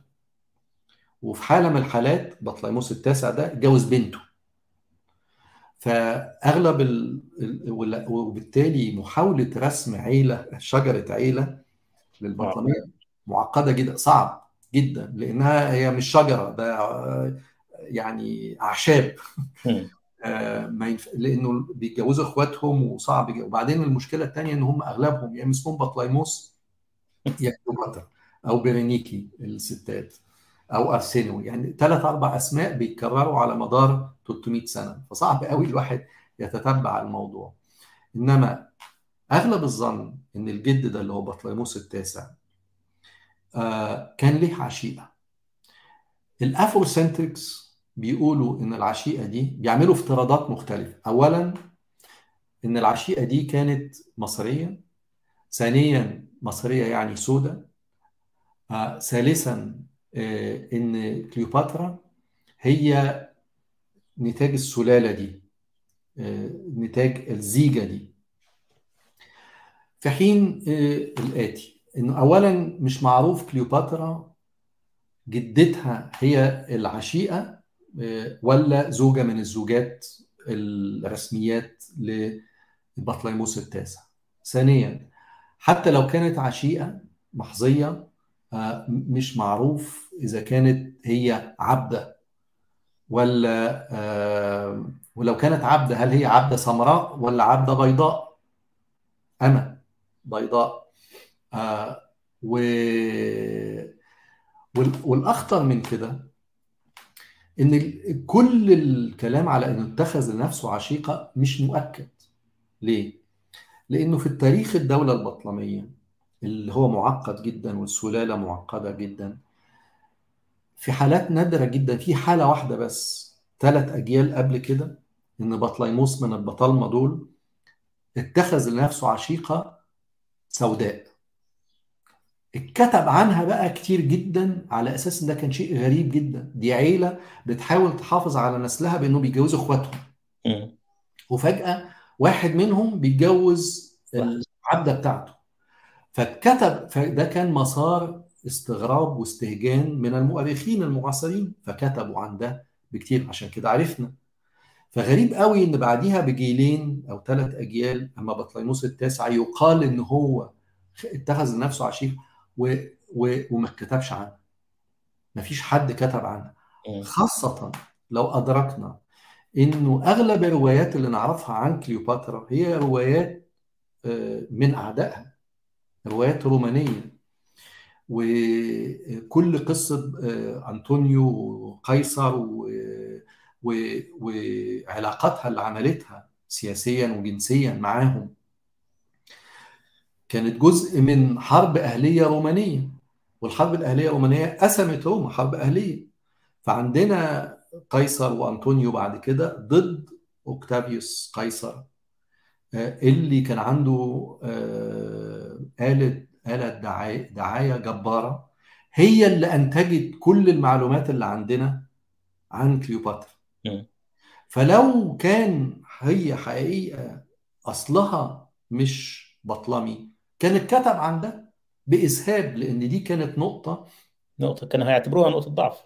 نقطة ضعف لأن الخلاف بالمناسبة ودي آخر حاجة هقولها الحرب الدعائية اللي كانت دايرة اللي, أغسطس قيصر أوكتافيوس عرف يديرها بشكل قوي جدا. هو إن إن أنطونيو اللي استأثر بالجزء الشرقي من الدولة العص... الرومانية وانتهى بيه الأمر عشيق كليوباترا. كان بينظر لده إزاي في روما؟ إنه راجل اتجنن. أولا راجل اتجنن إنه بقى مهووس بالجنس من ناحية وإنه خضع لأهواء واحدة ست من ناحية تانية بس الأخطر من ده إنه خضع لأهواء مصر. مصر بالنسبة لروما طبعا هي سلة الخبز ومصدر غنى فائق. الأمر ممكن نتكلم على ده بعد كده. بس كمان أرض العبودية برضو والسحر وما فيهاش والطغيان فيها فراعنة ما فيهاش مش بس ملوك. وإحنا ما عندناش ملوك إحنا عندنا جمهورية عندنا ناس بتحكم نفسها بنفسها عندنا العقل والناس بتقدر تتحكم في شهواتها. هي كل الأفكار اللي بنلاقيها بعد كده الأفكار الاستشراقية. منبعها أو جزء من أصولها هو الفكر الروماني عن مصر. فكون إن واحد عظيم زي أنطونيو to go native يعني باع نفسه للشرق باع نفسه للأغيار. استسلم للشرق آه استسلم لحضارة تانية. استسلم لحضارة تانية. واستسلم لحضارة تانية واحدة ست هي اللي بتديرها. فدي نوع الإشاعات اللي كان بتدار في روما ضد أنطونيوس. ونقطة ضعف أنطونيوس هي كليوباترا. فلو كليوباترا عندها كمان نقيصة أخرى اللي هي أصولها السوداء كانوا قالوا ده. وما قالوش ده. فدي باختصار مشكلتي التاريخية في المسلسل نتفليكس. المسلسل ما عملش يعني أي مجهود إنه يتحقق. يعني لو هو أنت عايز تحتفي بمصر القديمة جيب هاتش حتشبسوت جيب نفرتيتي بس هو واضح من من المقدمة وأنا هحاول ألخص بعض النقاط الرئيسية اللي حضرتك اتكلمت فيها علشان ناخد الحوار في سياق في امتداداته يعني.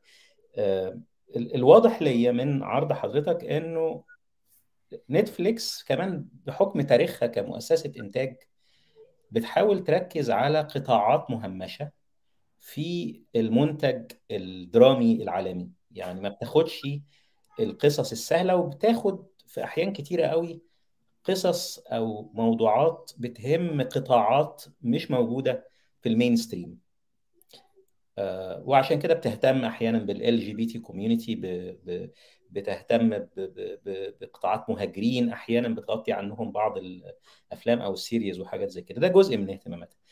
وبالتالي السلسلة دي في تقديري أنا كانت political statement يعني يعني صرخة سياسية ملهاش علاقة على وجه الإطلاق بمصر ولا بينا ليها علاقة بشكل محدد بوضع الأفارقة الأمريكيين وب statement هي عايزة تعملها نيابة عنهم في المجتمع ده إحنا ناس لينا أصل ما إحناش مهمشين من العرض اللي حضرتك قلته واضح إنه أنت متفهم.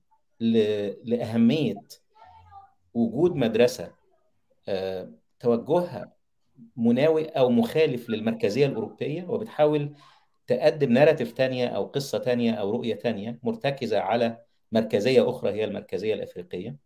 لكن في الوقت نفسه أنت ليك تحفظات على بعض منتج هذه المركزية الأفريقية ومن هذا المنتج التعامل مع قصة البطالمة في في في سياق الكلام بتاعنا عن كليوباترا وإنه في أخطاء تاريخية وإنه لا يوجد مانع من إن إحنا نشترك أو نرحب أو نرى في الناراتيف بتاعتنا حدوتتنا عن نفسنا إن إحنا جزء من أفريقيا وامتداد ليها والحضارة المصرية هي حضارة من الحضارات المكونة لمجموع من الحضارات موجود في هذه القارة العظيمة والكبرى. وبالتالي التركيز على ما يمكن أن يشرفنا مش بالضرورة هيبقى لا البطالمة ولا كليوباترا لأن البطالمة عائلة محتلين. لكن هناك في التاريخ المصري ما يمكن الاحتفاء به وما يمكن أن نتقاسمه مع غيرنا بحكم طوله بالمناسبة في حكاية طول تاريخ مصر دي أنا لم أدرك يعني وعيا كده قد إيه تاريخنا طويل إلا لما في حد عمل لي مقاربة وأنا بقرأ كتاب إنه التاريخ اللي إحنا بنعرفه ونحتفي بيه ونتكلم عليه هو القرن ال20 قرن اللي إحنا عشناه من أول المسيح لحد النهارده. وتاريخ مصر قبل كده فيه مثلا اثنين ثلاثة من ده. يعني يعني يعني إحنا بنقعد نعد القرون كده من من أول زيرو لحد 20 ولا 21 مصر فيها ورا بقى من ده اثنين يعني أو ثلاثة فالموضوع كبير فعلا. والواحد ما بيتخيلوش بسهولة. فمن من اللي حضرتك قلته أنت لا مانع لديك من أنه يبقى في منهج مختلف في رؤية التاريخ والحضارة. وهذا المنهج يعني يستلهم وينظر إلى مركزيته ك ك كمنهج أفريقي. في مقابل مركزية استعمارية أوروبية فرضت نفسها على رؤيتنا للتاريخ وتصوراتنا وحتى على دراستنا يعني ويمكن باخد من ده نقطة بقى زيادة فيما يتعلق بالتاريخ ما دام بنتكلم عن التاريخ شوية إنه اهتمامنا في مصر في التعليم زي ما حضرتك قلت بنختزل مراحل تاريخية كبيرة بنركز على تاريخ مصري قديم وأسرات بعينها ثم نتكلم عن تاريخ أوروبي ثم نتكلم عن التاريخ العربي الإسلامي لكن في حاجات ساقطة. لكن كمان إحنا ما عندناش لا دراية ولا علم بباقي القارة اللي إحنا تبعها دي. يعني إحنا ننظر إلى قارة أخرى لكن أفريقيا دي لا نعرف عنها شيء ولا نعرف عن تاريخها شيء ولا عن شعوبها شيء ولا عن تقاليد شعوبها حاجة. يعني كل ده ثقوب في الوعي الجمعي المصري عن نفسنا وعن امتداداتنا الحضارية والثقافية. وده خسرنا طبعا على المستوى السياسي في ال 20 30 سنة اللي فاتوا كتير. يعني مصر كانت شايفة نفسها جزء أساسي من, من مش بس من, من أفريقيا من أفريقيا ومن آسيا كمان لأن إحنا عندنا حتة في آسيا وكانت بتلعب دور محوري سياسيا. وتقلص هذا الدور تماما في السنوات الأخيرة يعني في في العقود الأخيرة. تحديدا من من بعد عبد الناصر وبدرجه أقل السادات كمان كان مركز على أفريقيا. لو لو ابتدينا ننقل من ده يعني إحنا أنا كده أدركت وفهمت موقفك من السلسلة ال docudrama بتاعت كليوباترا في Netflix. عندي نقطة واحدة بس أزودها على الموضوع ده. قول.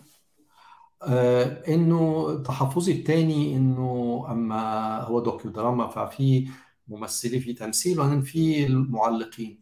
هم جايبين معلقين يؤكدوا على النقطة السياسية بتاعتهم إنه ده زي ما حضرتك قلت آه آه مسلسل موجه للأفارقة الأمريكان وفبالتالي جايبين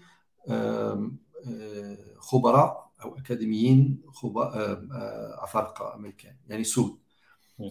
والإستثناءات نساء بيض ماشي ده اختيارهم إنما مش جايبين أي خبير مصري. يعني مصر فيها علماء تاريخ وعلماء مصريات وعلماء ومؤرخين للحقبة الإغريقية الرومانية في جامعة إسكندرية وفي جامعة القاهرة وفي جامعة عين شمس وفي جامعات تانية كتيرة. لهم مؤلفات بالعربي وبالإنجليزي وبالفرنساوي موجودين. أي حد يعمل جوجل هيعرف يلاقيهم. يعني ف, ف دي هفوة كبيرة جدا. مش قصدي أقول إن بس المصريين اللي لهم حق إن هم يتكلموا عن تاريخ مصر وإن هم المسلسل كان هيسقط لو ما فيش مصري إداهم صك البراءة.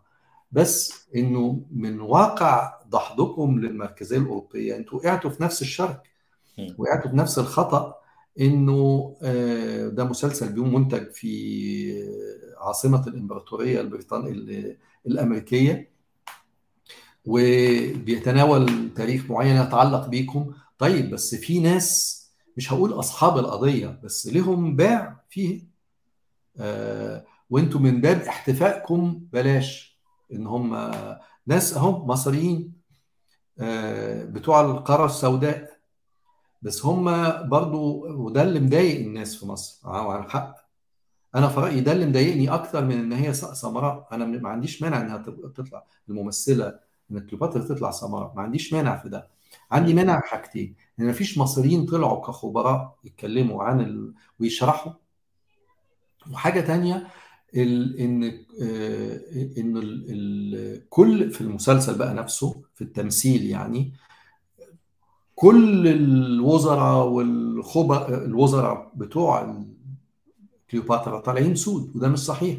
يعني لو أنتوا مركزين على النقطة بتاعت إن ممكن تكون جدتها ولا أمها كانت محظية من محظيات طب الباقي كلهم بقى مقدونيين يونانيين محتلين مش أولاد البلد. دول دول دي مش مش حضارة أفريقية يا جماعة. ومفروض إن إن أنتوا كنتوا تنتصروا للناس المغبونة. مين الناس المغبونة في القضية دي؟ هم أهالي البلد المصريين أهالي البلد. بمعابدهم بثقافتهم بأرضهم بمراكزهم اللي اتسلبت منهم. هم دول أصحاب البلد. الذين تم تهميشهم من ال ال ال النظرة الأوروبية أو من خلال النظرة الأوروبية لتاريخهم وتم تهميشهم كمان من المحتلين البطالمة اللي كانوا بيستخدموا مصر كسلة خبز وكمنبع لل وجرى تهميشهم مرة ثالثه من Netflix. طب لو لما لما يعني إحنا طبعا أنت ما أخدتش الموقف اللي هيريح أي طرف من الأطراف يعني لا أنت مع بتوع القومية المصرية ولا أنت متفق تماما مع ال Afrocentric لكن وجهة النظر اللي بتقدمها فيها قدر كبير من التنوع وفيها صورة بانورامية أكتر شوية من اللي إحنا بنتكلم. بس برضه في حاجة تانية عايز أسألك عليها وبدون يعني بدون مش عارف بدون ذكر أسماء أو بذكر أسماء. يعني التوجه اللي حصل من بعض المثقفين في أثناء الأزمة دي واللي دعم إلى حد كبير مواقف من يمكن تسميتهم ما أعرفش إحنا بنألف التسمية دي ولا هي بقى لها اسم فعلا اللي هي القوميين المصريين بقى اللي كانوا بيقدموا narrative قومية قوي ومصرية شديدة جدا لدرجة إنها ترفض بقى أي عرق مخالف وتدعي إن إحنا جيناتنا جينات مصرية 100% وحاجات زي كده. وبعدين يطلع مثلا يوسف زيدان يقول المسلسل كوميدي بامتياز وعبيط وده حقه. كليوباترا المصرية ذات الأصل اليوناني وده حقيقي.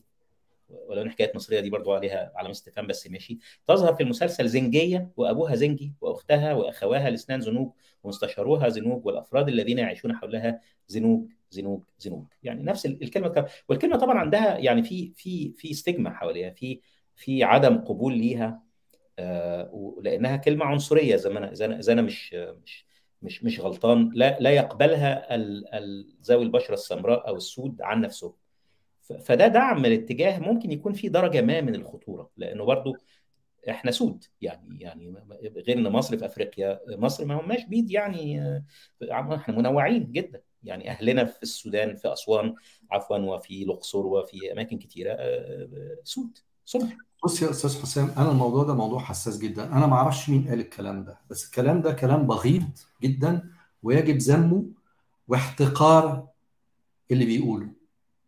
احتقار اللي بيقوله. الكلام ده مش المفروض ابدا يعدي. لأن ده كلام خطير وبغيض ووضيع. الكلمة الكلمة دي أنا مش عايز أتلفظ بيها لأن الكلمة دي شتيمة. اللفظ ده لفظ شتيمة. بالإنجليزي it's the N word ده ما بيتكتبش. اللفظ ده اللي بيتكتب اللي أوله حرف N بالإنجليزي ما بيتكتبش. مش بس ما بيتلفظش بيه. ما بيتكتبش. وممكن الناس تفقد وظيفتها هنا في الجامعات الأمريكية لو حد تلفظ بيه بس ده دي نقطة تانية دي موضوع قانوني أمريكي على ال political correctness أنا برضو ضده. بس دي آه دي شتيمة. آه سبة. آه في فرق كبير إن أنا أقول إن فلان أسمر وامحي اللون وإن أنا أستخدم لفظ له وطأة تاريخية؟ ليه؟ لأن اللفظ ده كان اللفظ اللي بيستخدم لاستعباد ناس. استعبادهم يعني يبقوا عبيد. آه والعبودية شيء لا يمكن قبوله. والعبودية آه آه شيء بس قبليها في حاجات تانية برضه بغيضة وهو معاملة الناس على إن هم أقل من بني آدمين وإن هم ملهمش حقوق مساوية ليك كواحد أبيض أو قمحي. ف وأنا بقول الكلام ده عشان أنا مقروص من هنا. أنا أنا عايش في بلد عنصري وعارف يعني إيه حد ممكن يستخدم اللفظ ده هو بيبقى يعني إيه. إحنا كنا عايشين هنا في أمريكا في حكم ترامب. ده واحد ما إحنا عارفين ترامب كان عايز يمنع المسلمين أصلا إن هم يخشوا. يعني قصدي الكلام العنصري ده مش حكر على السود. هذا المفكر ايا كان هو مين. آه تعال هنا وشوف هينظروا لك النظره إزاي. الناس اللي بيستخدموا اللفظ اللي أنت قلته اللي بيبتدي بحرف الزين الأستاذ ده هو هيعاملوك إزاي هنا؟ الناس اللي بيستبطنوا نفس المنطق ده هيعاملوك أنت إزاي هنا؟ فالكلام ده دلالاته السياسيه خطيرة جدا. الموضوع مش خلاف أكاديمي ده موضوع خلاف سياسي والملف السعد. لازم الناس بالذات واحد صنعته الكتابة واللغة يبقى واخد باله هو بيستخدم أنهي مصطلحات للكلام عن ناس زمايله في في في, في الإنسانية وفي الأدمية. آه لأن اللفظ ده بينفي أدمية ناس. واستخدامه بيعبر عن استعداده وقبوله بهذا النفي. فيا إما يعتذر يا إما يستحق مني كل الذنب. الكلام ده ما فيهوش ابدا تهادن ولا, ولا تسامح. في في خطوط حمراء لازم تتحط وده واحد منهم. معاملة الناس على إن هم غير متساويين بالنسبة لي شيء مقدس. مفيش فرق بين المسلم والمسيحي.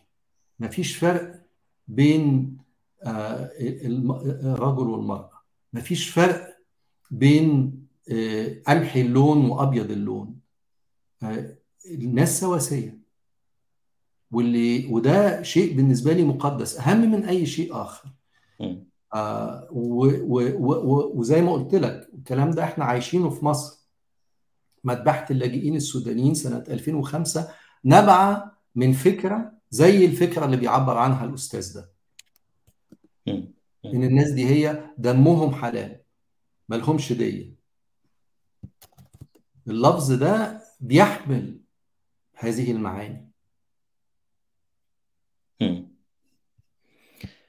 أه طيب يعني أعتقد إن إحنا غطينا معظم الزوايا ويمكن هأكد في الآخر على يعني تحذيرك الشديد من من الانسياق وراء النعرات القومية في أوقات الأزمات أه لأنها كمان ممكن غير إنها ممكن تطول ناس تانيين أبرياء زي السودانيين النازحين في إطار الحرب الدايرة واللي داخلين في مصر على فكرة في الأغلب بفلوسهم يعني ما هماش جايين في معسكرات لجوء ولا حاجة. يعني عدد اللاجئين اللي بيجي مصر من باب اللجوء اللجوء واللي مصر بتاخد عليه فلوس من المنظمات الدولية برضه ما بنصرفش عليهم ولا حاجة بيبقى قليل جدا قياسا على الفئات اللي كتير منها الحقيقة بتتحمل مشاق وتكاليف السفر والهجرة وترك كل أموالهم والذهاب إلى مصر عند أشقائهم لأنه برضه في علاقات مصاهرة بالذات في الجنوب بيننا وبين الأشقاء في السودان. وبعدين يجي هنا يفاجئ إنه في تيار للأسف يبدو أن هناك من يدعمه بنوع من الغزل مغازلة لاتجاهات الرأي العام عن طريق التأليب على بشر آخرين يعني عن طريق محاولة اذكاء النزعة العنصرية دي في مواجهة ال ال ال الآخرين وده في وقت أزمة ممكن يبقى له يبقى له مشاكل كبيرة. حتى بين المصريين وبعض يعني مش بالضرورة كمان بين المصريين وغيرهم من الأشقاء اللي بيلجأوا لها لكن أو اللي بيلجأوا لمصر لكن كمان بين المصريين و و والمصريين اللي من من لون مختلف أو من خلفية مختلفة أو من أماكن مختلفة في مصر. مش عارف إذا كنت إذا كنا غطينا كل النقط اللي كنا حابين نغطيها في السياق ده يعني إحنا بدأنا بكلامنا عن ال Afrocentrism أو ال Afrocentric movement المركز الحركه المركزية الإفريقية اللي بدأت الحقيقة بقى لها فترة ومصر ما كانتش أساسها برضو عشان نبقى يعني منصفين يعني من الناحية التاريخية الموضوع مش مصر بالضرورة بالنسبة لأنصار المركزية الإفريقية أو الداعين إليها يعني. شغلك كمؤرخ كمان بيستند إلى فكرة مركزية أخرى غير المركزية الأوروبية. يعني الكلام اللي إحنا كنا اتكلمنا عليه وأدعو الأصدقاء إن هم يشوفوا الحلقات اللي إحنا سجلناها قبل كده واللي اتكلمنا فيها عن عدد من المنتجات والكتابات وآخرها السعي للعدالة.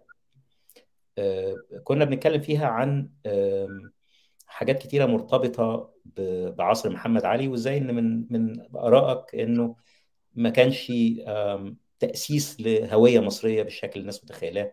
ولا قومية مصرية بالشكل الناس كانت متخيلاه وإن هو كان بيحكم مصر كولايه من ولايات بشكل قريب قوي من من فكره بطرس عن مصر.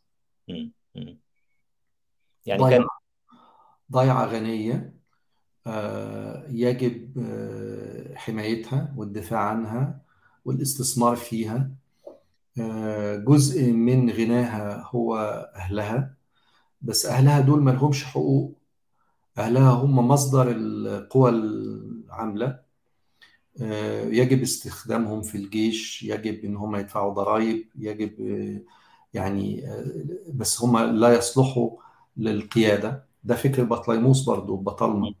كليوباترا مختلفة شوية لأنها اتعلمت مصري. وزي إبراهيم ابن محمد علي. إبراهيم ما اتعلمش عربي بس كان أقرب للمصريين من أبوه. فده بيحصل. بس في نهاية المطاف إبراهيم عارف مين أبوه وعارف المشروع ده طبيعته إيه وكليوباترا برضو عارفة الموضوع إيه. البطالمة كلهم كانوا بيظهروا قدام المصريين كفراعنة والمعابد الكبيرة اللي عملوها على النمط الفرعوني وإن هم بيظهروا لابسين التاج المزدوج. مش بشكل غريقي بشكل مصري.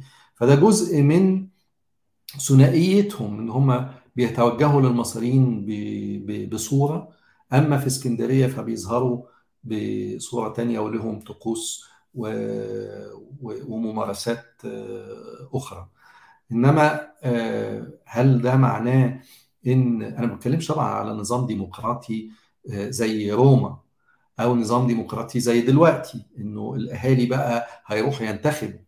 بس الكهنة بتوع المعابد والاقتصاد اللي كان مبني على أراضي المعابد إنه يبقى مستقل عن الدولة البطلمية طبعا شيء خارج عن عن الحسبان.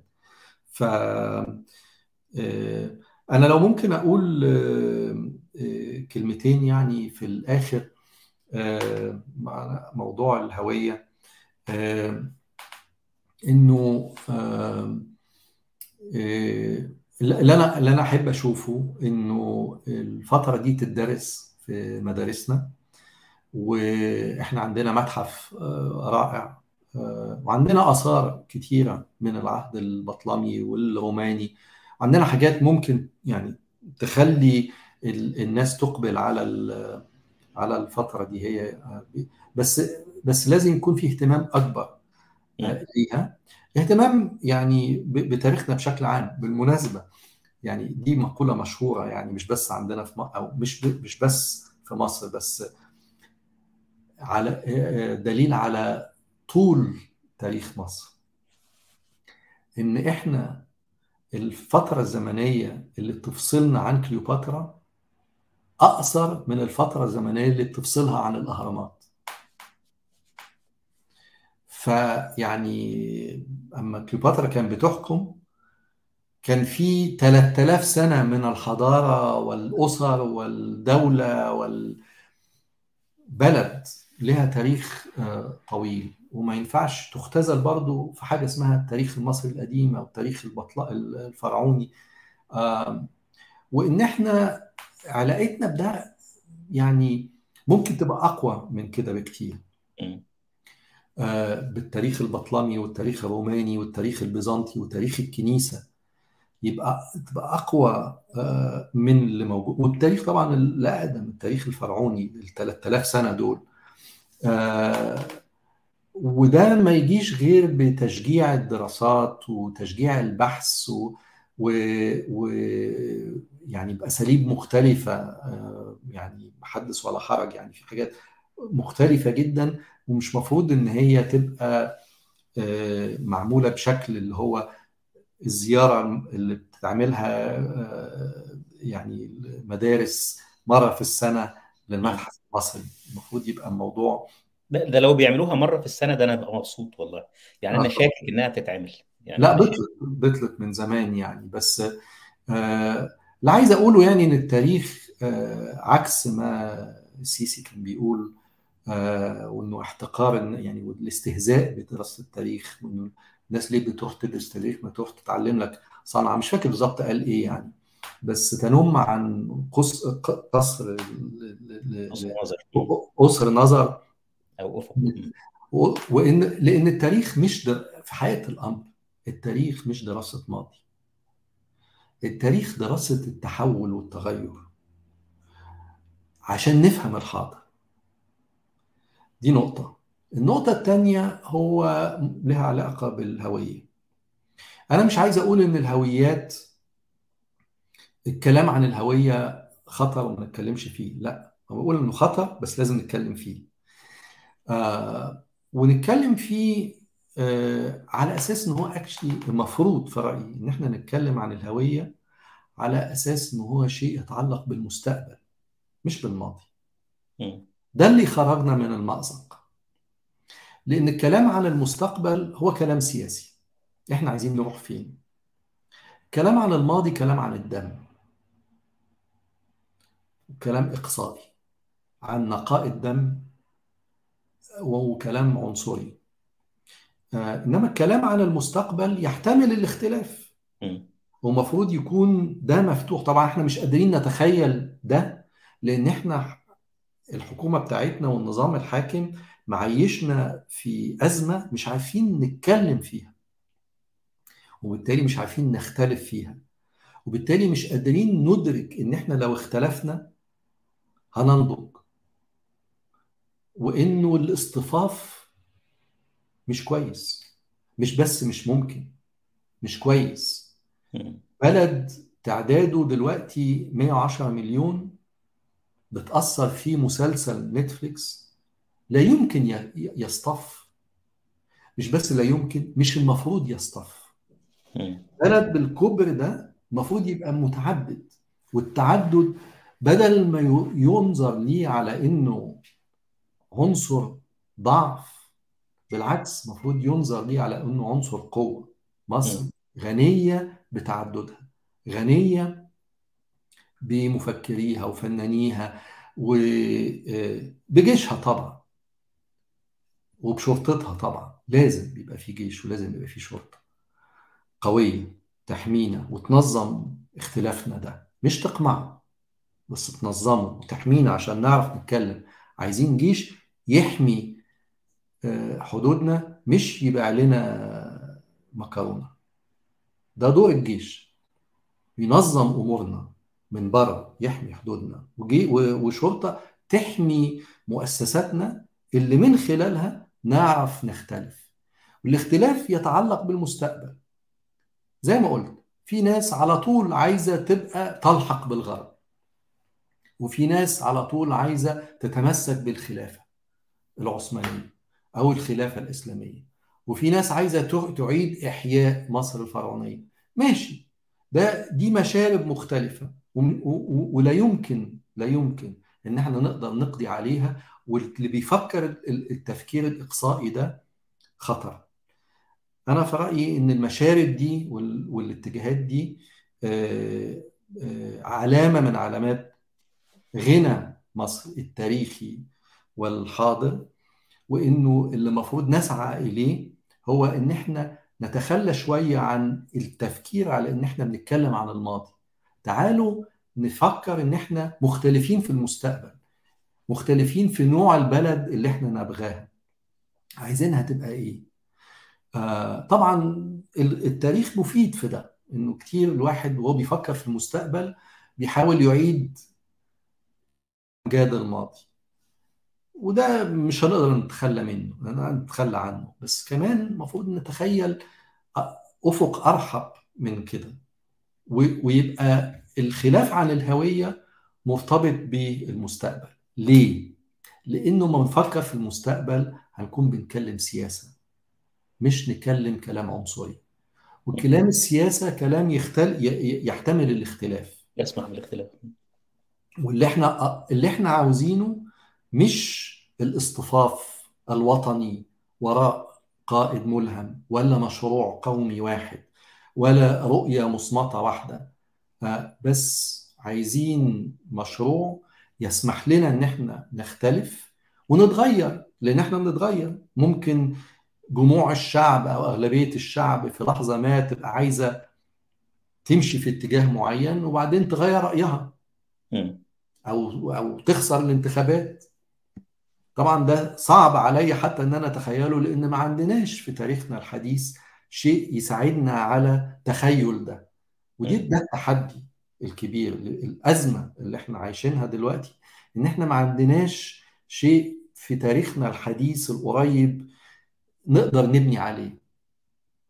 آه بس يعني يعني برضو آخر حاجة هقولها إن الكلام عن الهوية كلام آه شائك وخطير. مش معنى كده إن إن هو تابو ما نقربلوش بس أنا بقترح إن إحنا خلافنا يبقى خلاف عن المستقبل مش خلاف عن الماضي والدم والعرق. يعني نوع نوع الخلاف اللي يسمح لنا بتطوير رؤية نقبلها جمعيا يعني مع بعض و... ونتحاور حولها وننتخب منها في إطار تعددية سياسية ما نرى كمجتمع إن هو هي... هيبقى صالح للأجيال اللي جاية. أنا طبعا يعني زي ما بيقولوا I cannot thank you enough مش هقدر أشكرك يعني واعطيك حق قدرك وشكرك على هذا اللقاء الممتع كالعادة أنا اللي شاكر ليك يا أستاذ حسام بجد على الفرصة العظيمة دي وعلى الحوار ده وعلى الأسئلة الحلوة دي و... والفرصة دي عظيمة بجد يعني إن شاء الله زي زي ما كل مرة بنتفق انه هيبقى لنا لقاءات تانية لأن إحنا برضو عندنا لقاءات وأفكار مؤجلة من أيام ما كنا بنناقش السعي للعدالة وأرجو من الأصدقاء على كلاب هاوس وعلى يوتيوب وعلى فيسبوك وعلى مختلف المنصات وعلى اللي يسمعونا لما الحوار ينزل على المنصات البودكاست المختلفة إن هم يرجعوا للمحطة ويشوفوا كتاب غير حياتي مع دكتور خالد فهمي لأنها برضو كانت حلقة لطيفة ومميزة رغم إنها مختلفة شوية عن السياقات الثانية اللي اتكلمنا عليها والحلقتين ثلاثة اللي اتعملوا بعد كده في الصالون عن موضوعات مختلفة بشكل أساسي كانت مرتبطة بكتاب السعي للعدالة. وكمان برضو أدعو الناس إنها تشوف صالون جيراننا صالون تفكير كان عامل تقريبا موسم لمناقشة أفكار السعي للعدالة.